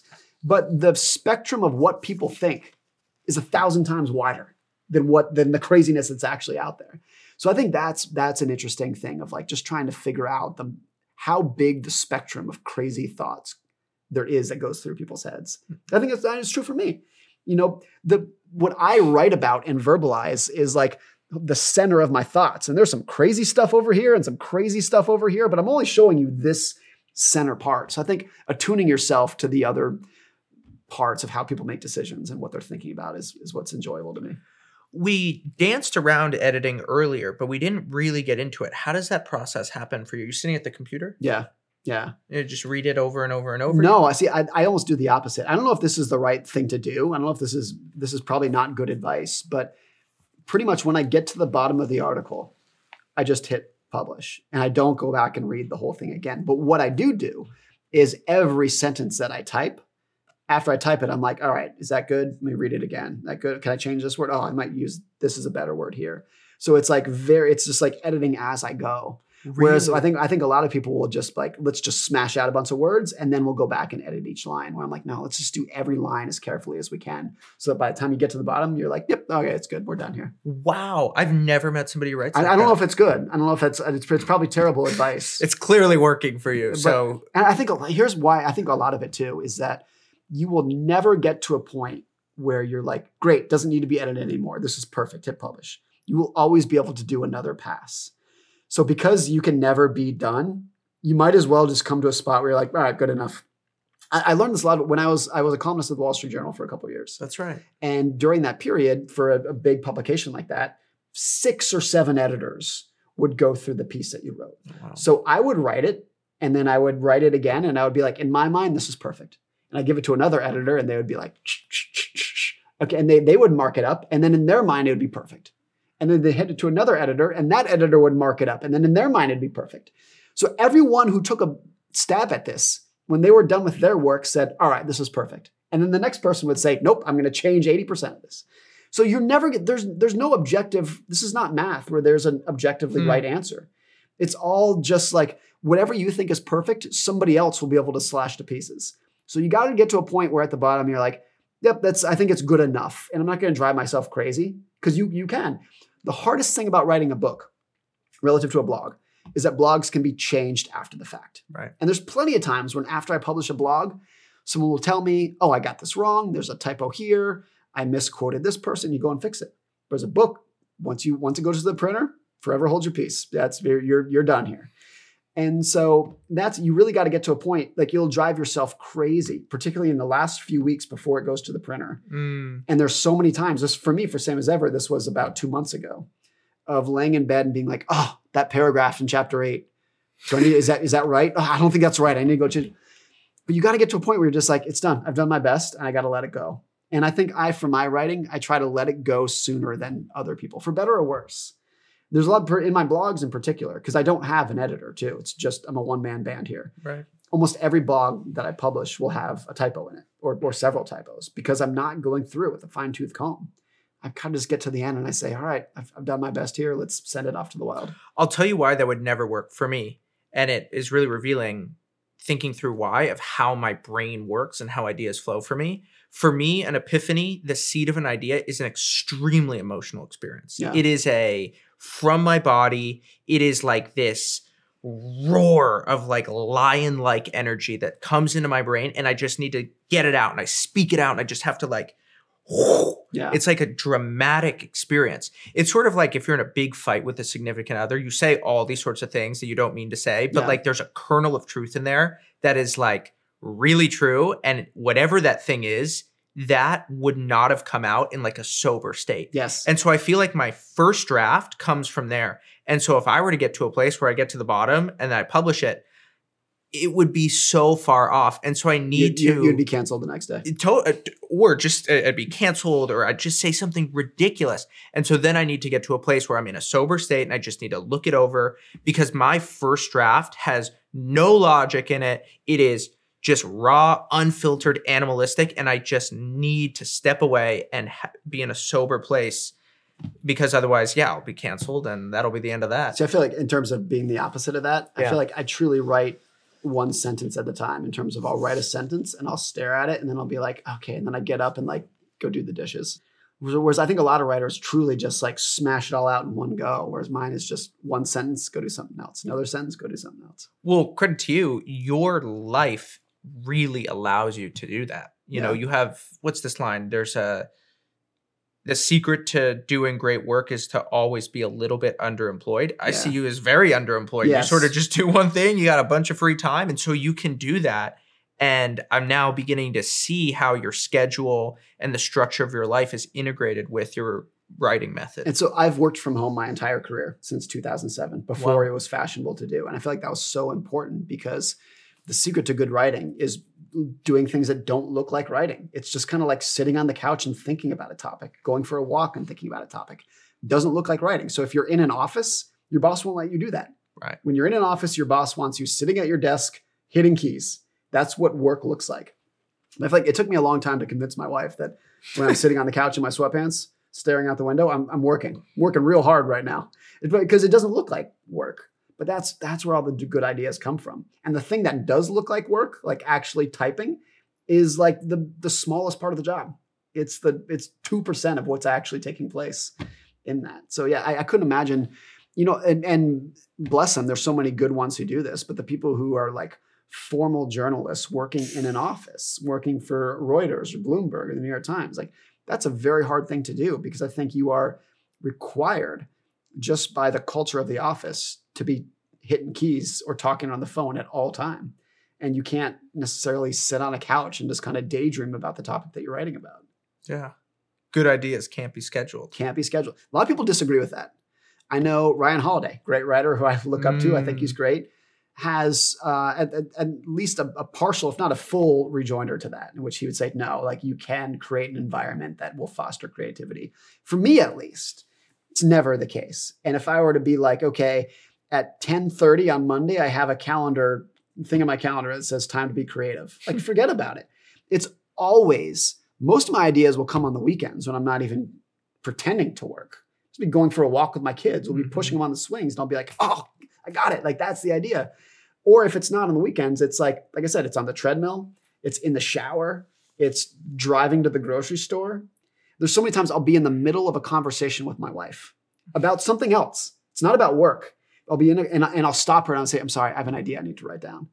And it's just like in the talking about where we're going to go on vacation next summer. I'll just get this idea about like, oh, laws of getting rich, whatever it is. It just kind of comes to you in these random periods. And every time I've tried to force it, the ideas suck. They're always terrible. You know, one of the weirdest things for me about writing and trying to cultivate a process, I need to sleep a lot. So I did a writer's retreat this summer and I was alone for four or five days and I was just cranking through ideas. And what I would do is I would wake up at like 6:30, get some coffee, have some breakfast, write, nap, write more, nap, go for some walks. I take like three naps in a day Yeah. go on like two or three walks while I'm walking, sort of speaking to my phone. And I love the voice transcription now with Whisper, the GPT technology. It's so good. And then I'll sit down for like an hour and a half to two and a half hours at a time, just crank stuff out. But like the cognitive intensity of that experience, I just need to pass out. How often do you feel like you know where you're going when you're working on a writing project? Do you feel like usually you have the idea and you just sort of go with it. We talked about sometimes I reject it, or do you feel like sometimes you sort of follow these trails and you end up in these places that you never expected at the beginning? I think it's always every single time the latter. That really. when I start an article, I have no idea where it's going to go. And a lot of times the reason I start it is because I'm like, I want to learn about this topic. So I think this is, I think that's actually pretty common. And a lot of people will think like, oh, this author wrote this book. And they imagine that the author had all of that information in their head and then they just like regurgitated it on onto the paper. Right. It's the process of writing is what teaches you. right. And so all of every one of these articles, when I start writing it, usually it starts with, it often starts with this a, a title, a headline. I remember, I specifically remember having lunch with Patrick O'Shaughnessy in 2017, and he said, "What are you working on?" And I said, "I want to write a blog post called The Psychology of Money." And he kind of said, "What's it about?" And I'm like, I, I don't, I don't know, but that'd be a cool, ti- that'd be a cool title, right? Like Mhm. it's a catchy title. I think it'd be good. And so I had the the title in my head, but I had no clue what was like. How, what am I going to fill it out with? Like I don't know. I'll figure that out later. But that's that's always how it works. And and like literally every single piece. When you start writing it, you have no idea where it's going to go. And sometimes where it it ends up is like sometimes the opposite of what you thought because you start learning about these topics and you're like, oh, my thesis was this, but as I learned more, it turns out it's actually the opposite. But the opposite's pretty cool, so let's write about that. Hmm. So I think it's always um, it's just a learning process for me, and that gets back to selfish writing too. Like I'm just trying to figure out the world for myself, and if I can tell a story that I like, written in a style I like, I take a leap of faith that other people might be interested in it too. Mm-hmm. What's interesting about you is you love sentences. You love sentences. I think you remember sentences. I think you say I write in sentences. Yeah. It seems like that is your your thing that you're just so focused on is like what is a great sentence? Reading that, writing that, and it seems like that is like the atomic unit that you're orbiting around. I think even in books that you love and have a profound impact on you, if someone said, "Oh, tell me about that book," you probably remember from the seventy thousand word book. You probably remember three or four sentences that you Hmm. can actually recite from heart, and those are the books that like meant something to you. Mm-hmm. And I, I for a long time I gave you credit for this, but you tell me you didn't come up with this phrase. I didn't come up with this. People don't remember. You can still give me credit for it. I, I, I'm going to keep doing it. I, I think what happened is that you did tell me it, but maybe you were quoting somebody else. okay. People don't remember books; they remember sentences. When you told me that, and I remember you did tell me that, I was like, "That's it. That's that's what it is. You remember sentences." So if you think of your writing, whether it's a blog or a book, as just a collection of good sentences, hey, that's like that's kind of obvious. Like, of course, that's what every book is—a collection of sentences. But when you think about that, it really pushes you towards like what I just wrote. Is that a good sentence? If it's not, let's get it out. Let's get another one in there. And you always just want to make. I mean, this is another like obvious statement, but it's a it's it's it's had a big impact on me. Of just that sentence that I just wrote. Would somebody highlight that in Kindle? Is that a Mm. sentence worth highlighting? If not, like let's move on. Like let's try to get the highest density of highlightable, memorable sentences in there. And if you can improve that density, if you improve it by 10%, like you're gonna zoom up the ladder of the quality of the writing. You know what the number one highlighted book is in Kindle history? No. Four Hour Body. Is that right? Number one. And I think that's I think Tim is a great example of uh, very quotable. Very quotable. If Munger, if Charlie Munger wrote a book, it, it- you would highlight the whole thing because he is just a machine of one-liners. yep. And if you once you tie those one-liners together, you get beautiful writing. Mm-hmm. Yeah. See, I love phrases. Never ending now. It's kind of the same thing, though. Y- yeah. Well, I would say Close. close. I think that I like the thing that you get in a phrase more than a sentence is it's it, it's less complete, but I think it's a little bit more catchy and there's more alliteration and like playing with the words and I think that that I think it can be yeah, that's slightly different and I'm trying to figure out what that speaks to that I like one-liners so much. I don't know what it is, but maybe it's that I can get away with it not really making sense but being memorable. Like there's something very artistic about it. I think it's I think it's I think a lot of people like that. I heard this recently. I forget where I heard it, but Larry King, I didn't know this, Hmm. but back in the 80s had a column, a newspaper column. Oh. Uh, he apparently back in the 80s he did everything. He was like TV host and journalist. And because he was so busy doing all the other things he was doing, his weekly column was just a collection of random sentences. So the, the example was like he'd be like, and it was just someone recalling this. I'm sure this isn't like verbatim what he wrote, but he'd be like, I really love Princess Diana's new hair. And the next sentence would, and then the next sentence would be like, I can't believe Ronald Reagan did this this week. It was just a random collection of sentences of just random observations. And but people love that. People love a collection of good sentences. And the idea that, of course, if you can tie all that together in a long form narrative, that's great too. But a collection of great sentences is, I love it. One of my favorite Nassim Taleb books is his least well known. It's called The Bed of Procrustes. So good. So it's a collection of aphorisms. And Yeah. people love that. Meditations by Marcus Aurelius, a collection of aphorisms. People love short and snappy to the point. And it's almost like it's a form of poetry. And in poetry, like you cannot reduce it Mhm. to what it's been. If you can get an idea reduced to one great sentence, that's that's a form of best story wins. Amen. There's another book called Everything by Aaron Haspel. and it's just like Bed of Procrustes. It is so fun to read. I love flipping open books of aphorisms. You read it for like three, four minutes at a time. You're Kevin like, Kelly's recent book. yes. It's just a book of quotes and it's lovely. It's so good. the main thing is to keep the main thing the main thing. I say that all the time now. Don't be the best, be the only. Yeah. Other people have explained that in 10,000 words. And he's he does it in, you know, 8 or whatever it is. And that's like that's that's the that's what's really good. He has another one like enthusiasm is worth 40 IQ points. Yeah.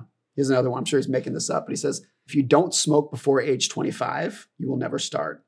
And if you start smoking before age 25, you will never quit.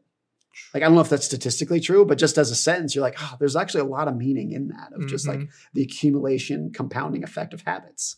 So he's, but that's another example of, and I, and I know when you turn something like that into a publisher, most publishers will say, can't do it. You need to tell a story. They've got to be connecting. These are all random points. How do they tie together? And my thought is always like, no, they don't. I got the, a lot of that feedback from Psychology of Money. Every single publisher in America turned it down. Every and we sent it to every publisher. Every single one of them rejected it.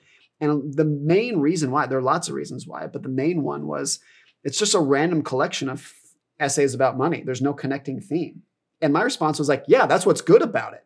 It's just like rather than rambling on one topic, I just want like I got these stories and I think they're good. And I know that chapter 7 doesn't relate to chapter 12 in the slightest. They're not connected at all. But I think they're both good. But the, the publisher said, no, it- every chapter has to be about a connecting theme. And I thought that was bonkers. I think it's the opposite. I think books like Kevin Kelly's or Nassim Taleb's, or to some extent Psychology of Money, cover a wide range of things. But if it's good writing, people will like it. Yeah, I mean, the major lesson of doing this podcast so far has just been everything works, but you need to just be really, really, really, really, really good at whatever it is that you do. I like that. Yeah.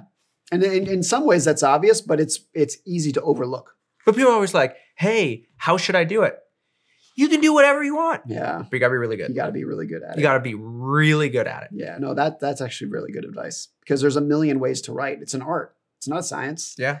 And like in every form of art, there's infinite number of ways to do it as long as you're good at it. Yeah. What have you taken from Bill Bryson? He, uh, in a similar way to Ken Burns, writes about topics in which he is not discovering any new information. He's writing about topics that have been written about by a million people before him who are more qualified and understood the topic better than him. But he will, he does, he's just a better writer than everyone else. So his most recent book is called The Body. It's an anatomy textbook where he starts with the hair and he moves down to the toes and he talks about how the human body works. And he goes into great detail about how your gallbladder works and how your quadriceps interact with different tendons and whatnot. But he tells it in such a captivating storytelling fashion that it was like one of the books of the year when it came out. And that's when you can take a topic that seems so dull and boring and that it's literally a, a textbook of a topic and be like, oh, I'm going to tell a good story about this. That's what he's so good about. You know what's really funny about this? How many writers don't write because they think everything that I would want to say on this topic has already been said before. Yeah. So much of good writing is not what you say, it's how you say it. And the proof of this comes from your high school English class or your high school science class, whatever it is. Our favorite teachers, they weren't there coming up with new information. Yeah. No, they just had a way of communicating it that brought it to life.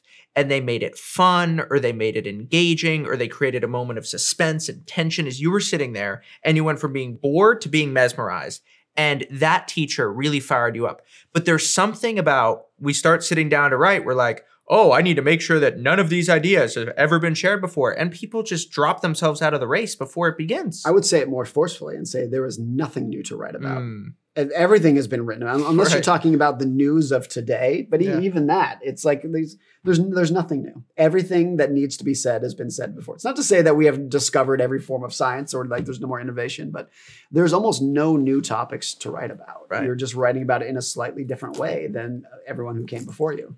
But there's a tremendous amount of value in that and and potential in that if you can tell a good story about something that has up until that point been left to uh, the textbooks, the boring numbers and data that don't catch, catch people's attention. There's infinite opportunity in that. You know, the other lesson from Bill Bryson is the way that you can expand and contract ideas in this just magnificent way, right? He has what a short history of nearly everything. Yes, we're just talking about the history of the universe. Ev- literally the history of the universe to 1927. There's, there's, uh, yes. I mean, he writes about everything because his skill is writing. His skill is not astrophysics. His skill is not 19, 1920s history. His skill is writing.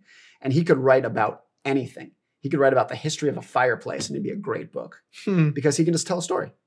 So that's, I think, when that's your skill, the opportunity for him is infinite. It's endless. Do you have a good way of thinking about conclusions? I think the most important part of any article is probably the first and the last sentence The last sentence. because the too. first sentence hooks you in. The last sentence is how you, how you, the, the last feeling you're going to have with it. So I try to, I try to think about that quite a bit uh, in there. Uh, the very last sentence in Psychology of Money is the title of the first chapter.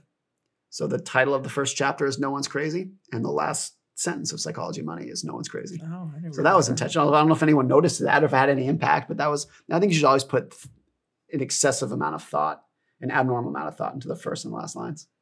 Do you have any way of thinking about it, or is it just like a very intuitive sense? Like there's something there, right? Closing the circle where it began. I'm going to open it somewhere. I'm going to close it somewhere, and it's going to be this circular. The, the worst that you could do, the absolute worst writing, is that your last sentence is in summary, comma, like that's that's that's when you know you've Right. you've you, you've lost it.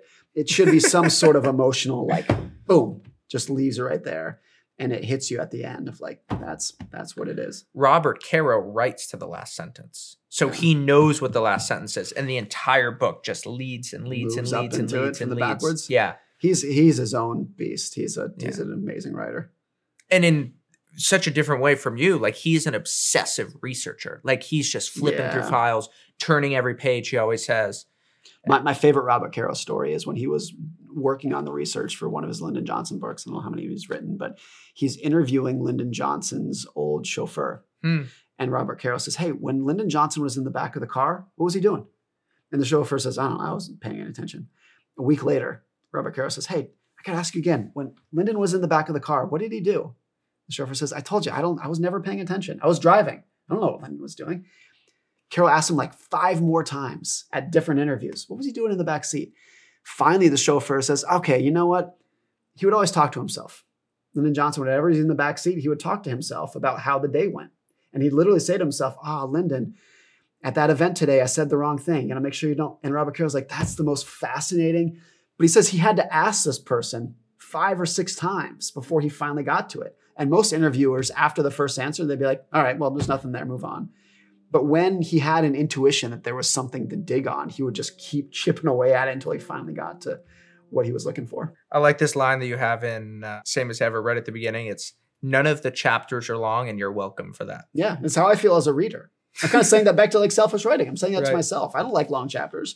People like getting to the end of a chapter because it feels like they're making progress. They, they're kind of, it's like in the video game. You're like, oh, I beat Right. the next level. The person who does this the best and who is just like shameless about uh, short chapters is Erik Larson, who's written many, many Right. books. His most recent famous one is um, uh, Splendid and the Vile. Splendid and the Vile about the London Blitz bombing. And some of his chapters are are a paragraph. You know, in his average book, he'll literally have like 150 chapters. Oh, wow. But some of them, most of them are a page or two.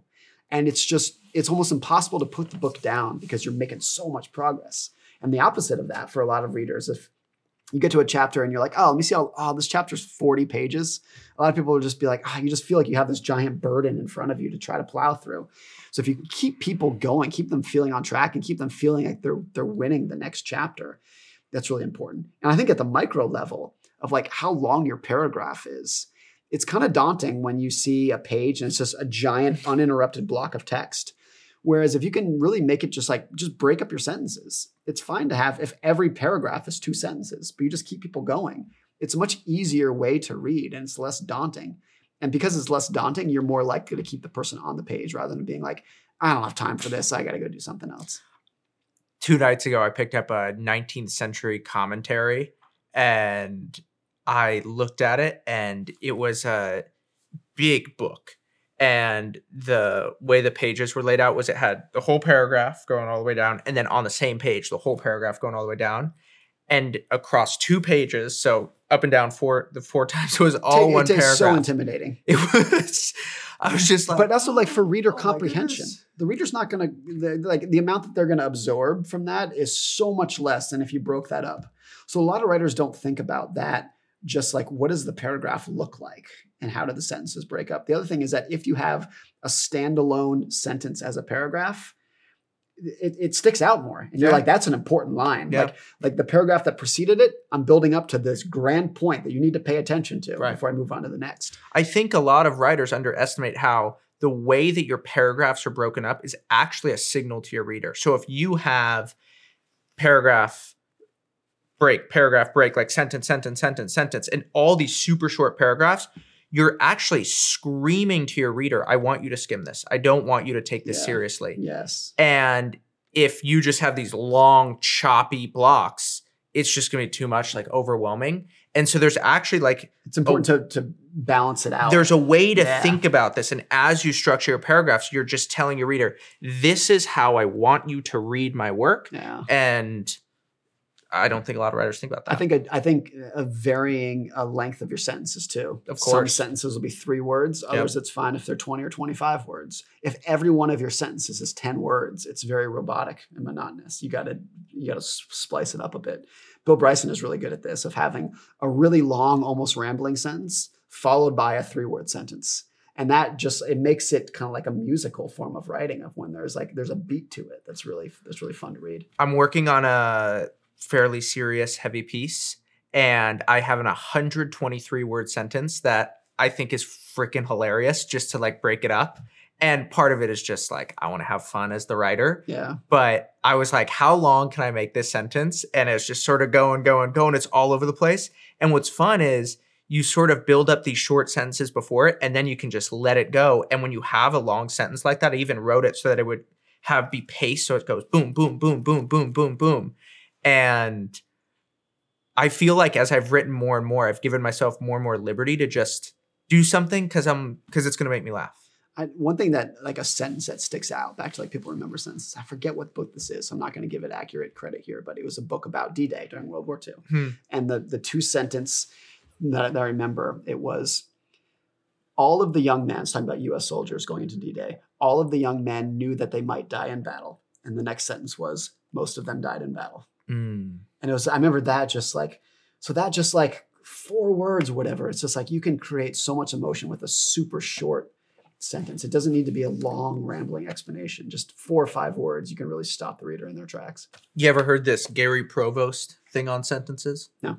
All right, this can be a little long, but I think it's Okay. it's fun doing. So my favorite part of every Write of Passage cohort is performing this, like I'm about to do. So here we go. Okay. This sentence has five words. Here are five more words. Five word sentences are fine, but several together become monotonous. Listen to what is happening. The writing is getting boring. The sound of it drones. It is like a stuck record. The ear demands some variety. Now listen. I vary the sentence length and I create music. Music. The writing sings. It has a pleasant rhythm, a lilt, a harmony. I use short sentences, and I use sentences of medium length. And sometimes, when I'm certain the reader is rested, I will engage him with a sentence of considerable length, a sentence that burns with energy and builds with all the impetus of a crescendo, the roll of the drums, the crash of the cymbals, sounds that say, Listen to this. It's so good. It is important. So write with a combination of short, medium, and long sentences. Create a sound that pleases the reader's ear. Don't just write words. Ah, oh, it's brilliant. I it. Music. It's good. That's so good. So good. And I don't know what to call that, but I love it when people show what they're trying to say as they're making the point in the same the same thrust. Yeah, it's good. But the- the other thing that sticks out for me is like what percentage of writers think that deeply about their work? Most of them are just like throwing some words together as much as they can. But how many think about the art of it? Back to Ken Burns, like nobody thinks about oh, the music. lining up with it. He's just the only one who puts in that much effort. How many writers think about varying the length of their sentences? Like if you could just there's actually a tremendous amount of opportunity by just putting in a little bit more effort than other people. Totally. That vary your sentence length is the number one piece of writing advice that I think about. Like if there's one thing that I think about, it's just vary the thing that I'm doing. So the sentence length, the word length, the paragraph length, and it's so simple and intuitive, but somehow it just sort of works. Mine, mine would be brevity. It's just getting to the point. Just Mm. what's your point? Tell me that point and move on. Get me back to my day. I don't have time for your bullshit. That'd be mine. Yeah, exactly. No patience. No patience. You ever heard the Kanye line on Rick Rubin? No. He's not a producer, he's a reducer. That's good.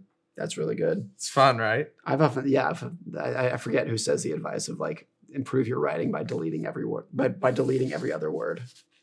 You've heard you've heard the the Ken Burns maple syrup story? No. So Ken Burns, I think, lives in New Hampshire or Yeah, Vermont. yep. And he said that it takes 40 gallons of sap to make one gallon of maple syrup. And that's the same as for a video. That's the same as Yeah, video and same yeah. as writing and same as any communication, right? Like this is like your scrap heap document. You know, so much of good writing is just writing a lot, not having the pride to keep everything and saying, you know what, I'm going to go kill those darlings and I'm just going to be left with the stuff that's good. hard to do hard to kill your your darlings there was a there was another chapter in same as ever that the publisher said and they were very polite about it but they said that chapter is not going to work and as soon as they Mm. said i knew they were right but i had spent a lot of time on it Right. i had spent a lot of time crafting every sentence and it was hard to put it put it out of its misery.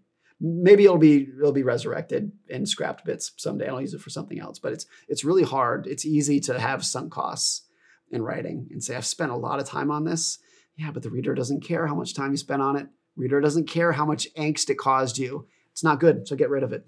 They just don't care. I mean, I've something I think a lot about the paradox of creativity is creative work is only done when the consumer feels like it didn't take a lot of work, yeah which means that they'll never appreciate how much Never. work it the other thing i think about is you never know what sentence took the author an hour and Mm, which which paragraph just fell out of their head ain't that right? They all they all look the same. But sometimes, and it's not even the most profound sentence. It's usually not the most profound sentence. But there's one sentence in there that took 80% of the time to make to make that point. It's always it's always like that. You just, yeah, but as a reader, you have no idea which one it was. Totally.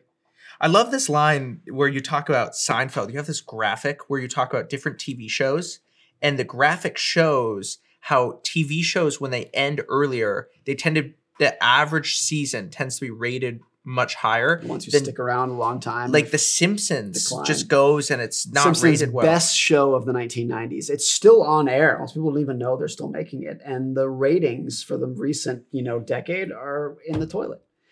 So that I always look at that, and it's like you should have quit while you're ahead, like Seinfeld. Yeah. Seinfeld was on top of the world when they ended in 1998, and he said, "No, we're done. We're out of here. I know we're on top of the world. That's why we're quitting."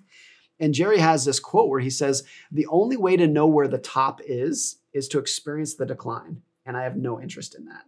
So when things, when he was going parabolic, he said, "That's the time to quit. Quit while you're ahead." I've always really admired that in athletes and business people, people who just remove themselves from the system. I didn't realize this until recently, but Cameron Diaz did that. Mm. She doesn't act anymore. Not because she can't. Of course she can. She just said, no, I've had enough. I've achieved everything I wanted to. I'm sure there's more to it, maybe the, the downsides of acting, whatever it would be. But it's so rare that people quit on their own terms. But I think it's fundamental to your happiness because there's almost nothing else that's going to make you unhappier than being forced out, having your show Mm. canceled, or the equivalent of that in your own career. Yeah. It's got to be really hard. So I've always really admired people who quit while they're ahead, and I hope I can do it someday. I feel like one thing that you are particularly good at is just having a keen sense for whose feedback you're going to listen to and whose you're going to ignore and reject. And I feel like you've just been very good about saying, yeah, that person doesn't think this is right, but I disagree with them. And you know what? I got my own style, and I've really watched you orbit into your own style and lean into it more and more since we've gotten to know each other. I think I think to some extent though, I incorporate all the feedback. I'm a firm believer that you cannot take the praise seriously if you ignore the criticism. Mm, And so unless you are rejecting the praise, you have to accept at least some of the criticism. And that's hard to do. And it's it's it's fun to accept the praise but then if you're reject if, if every time you have a critic you say ah you don't know you're talking about like no you should pay attention to some of it you have to learn how to incorporate the phrase without it breaking who you are though But also, really feedback is a giant power law. Like, I have 10 people in my life.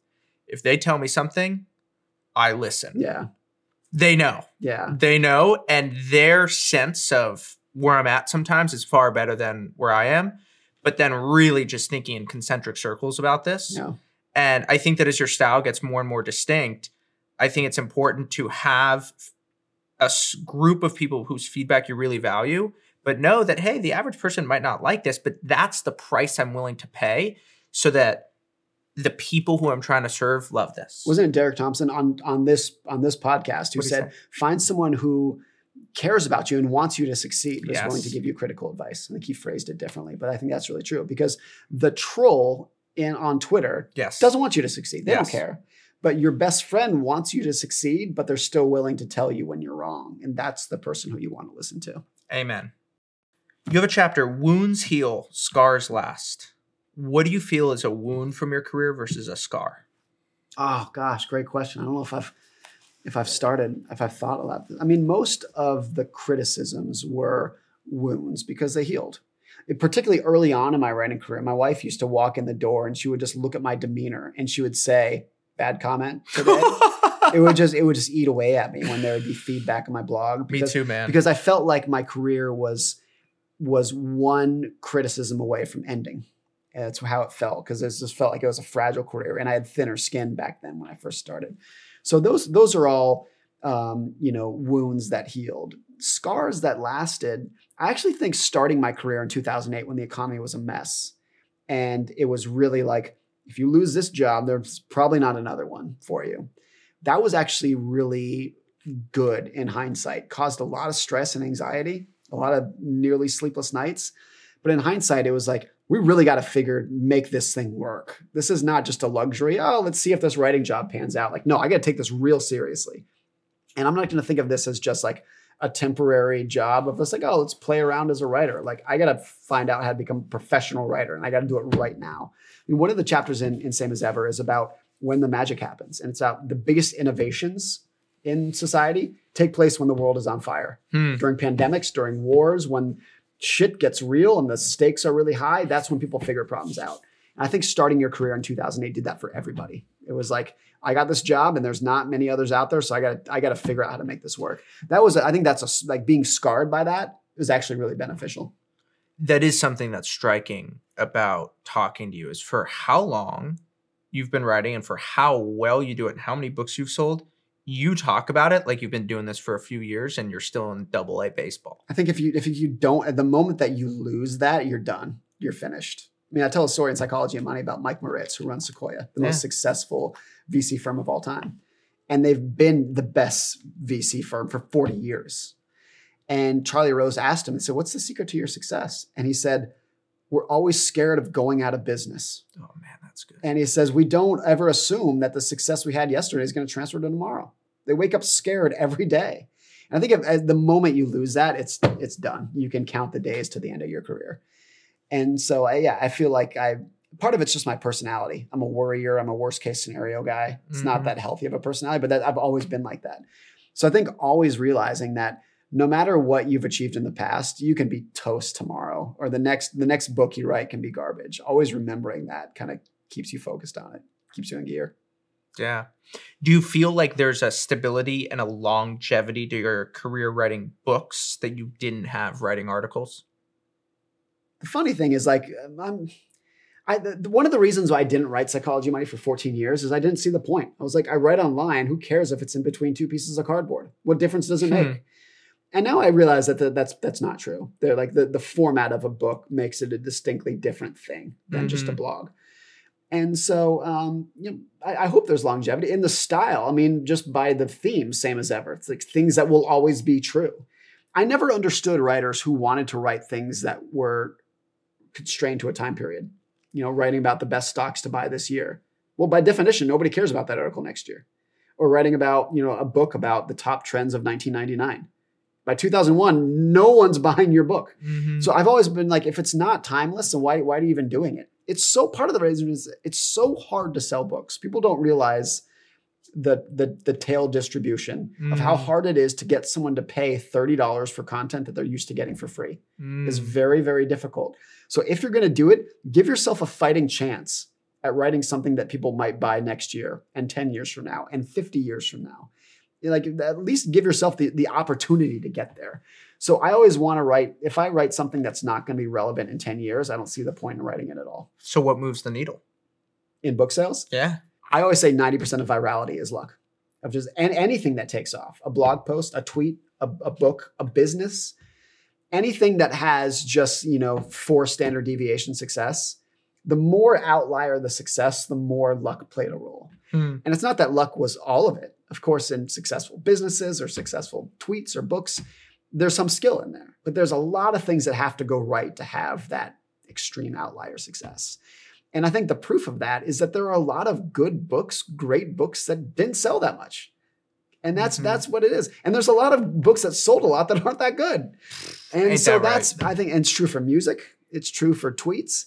It's it's really unhealthy that if you experience outsized success to say I I did all of that. That's I, I achieved four standard deviation success because I'm four standard deviations smarter than everyone else. That's a that's utterly wrong mindset uh, and a very dangerous mindset. Well, we had a fun texting thread a few months ago where I texted you about uh author who had just spent a bunch of money on marketing. Yeah, And you were just like, Doesn't work. Doesn't mean anything. dude, who cares? Like, you know what my marketing strategy is? Write a good book. Yeah. That's Yeah. my marketing strategy. Jason Zweig of the Wall Street Journal is about a week before Psychology Money came out, and we were talking about marketing books. And he said, Morgan, if the book is good, you don't need to market it. And if the book is bad, no amount of marketing is going to help. And I think that's like 80% true. I like that though. That's, but it's definitely it's, it's definitely eighty percent true. It's not hundred percent true. I think there is marketing that works. You need to give the book the, a, a push when it first comes out. You got to go on the podcast. You got to get you got to make the world aware of it. But Mhm. once they're aware of it, if it's good, it's going to go, and if it's bad, it's going to die. And you just got to accept that that's what it is. Well, one way to think about it is how high is the pulpit that you're shouting from? Yeah, So marketing, you're just shouting from a higher pulpit. And so you can reach more people. But then the question is, do the people that you reach turn around and share it with two other people? Or do they keep it to themselves? yes. I mean, there's like nothing is there's no marketing that's going to sell books other than word of mouth for any significant period of time. Like you can you can go on a lot of podcasts and maybe get like a an excerpt in the New York Times, whatnot. Nothing is going to move the needle more than every person who buys your book text three of their friends and say, "You need to buy this too." That's the only thing that, and that's the only thing that gives it the long tail. If you if you go on a lot of podcasts and you you're on the Today Show or whatever, you can sell a lot of books for a month. But if you want to keep selling books for years, it has to have word of mouth. Same for products, same for everything. The iPhone sells not because they have good marketing, it sells because it's a good product that people want to use. And when they buy it for the first time, they tell their siblings and their parents and their friends, you should go buy this too. Nothing Mhm. works more than that. Yeah. You know, uh, speaking of products, I feel like one of the things that you do really well is you think through what is the user experience of reading my work. Yeah. And low friction, I want to make it fun, I want it to be brief. And you know, there's other writers who would say, to hell with it. You know, this is it's art, let it pour out of your soul and stuff like that. And I think that you really appreciate a good UX as a reader, so you try to deliver a good UX as a writer. I'm just, just trying to have empathy for the reader and having experience as yourself as a reader. I know what I like to write and I want to I want to re- mimic that. I know what I don't like to write and I want to stay away from that. So I think it's just respect, empathy for the reader that pushes you in that direction. Yeah. All right, Morgan, this was good fun. Thanks so much for having me. Thanks for coming to my living room.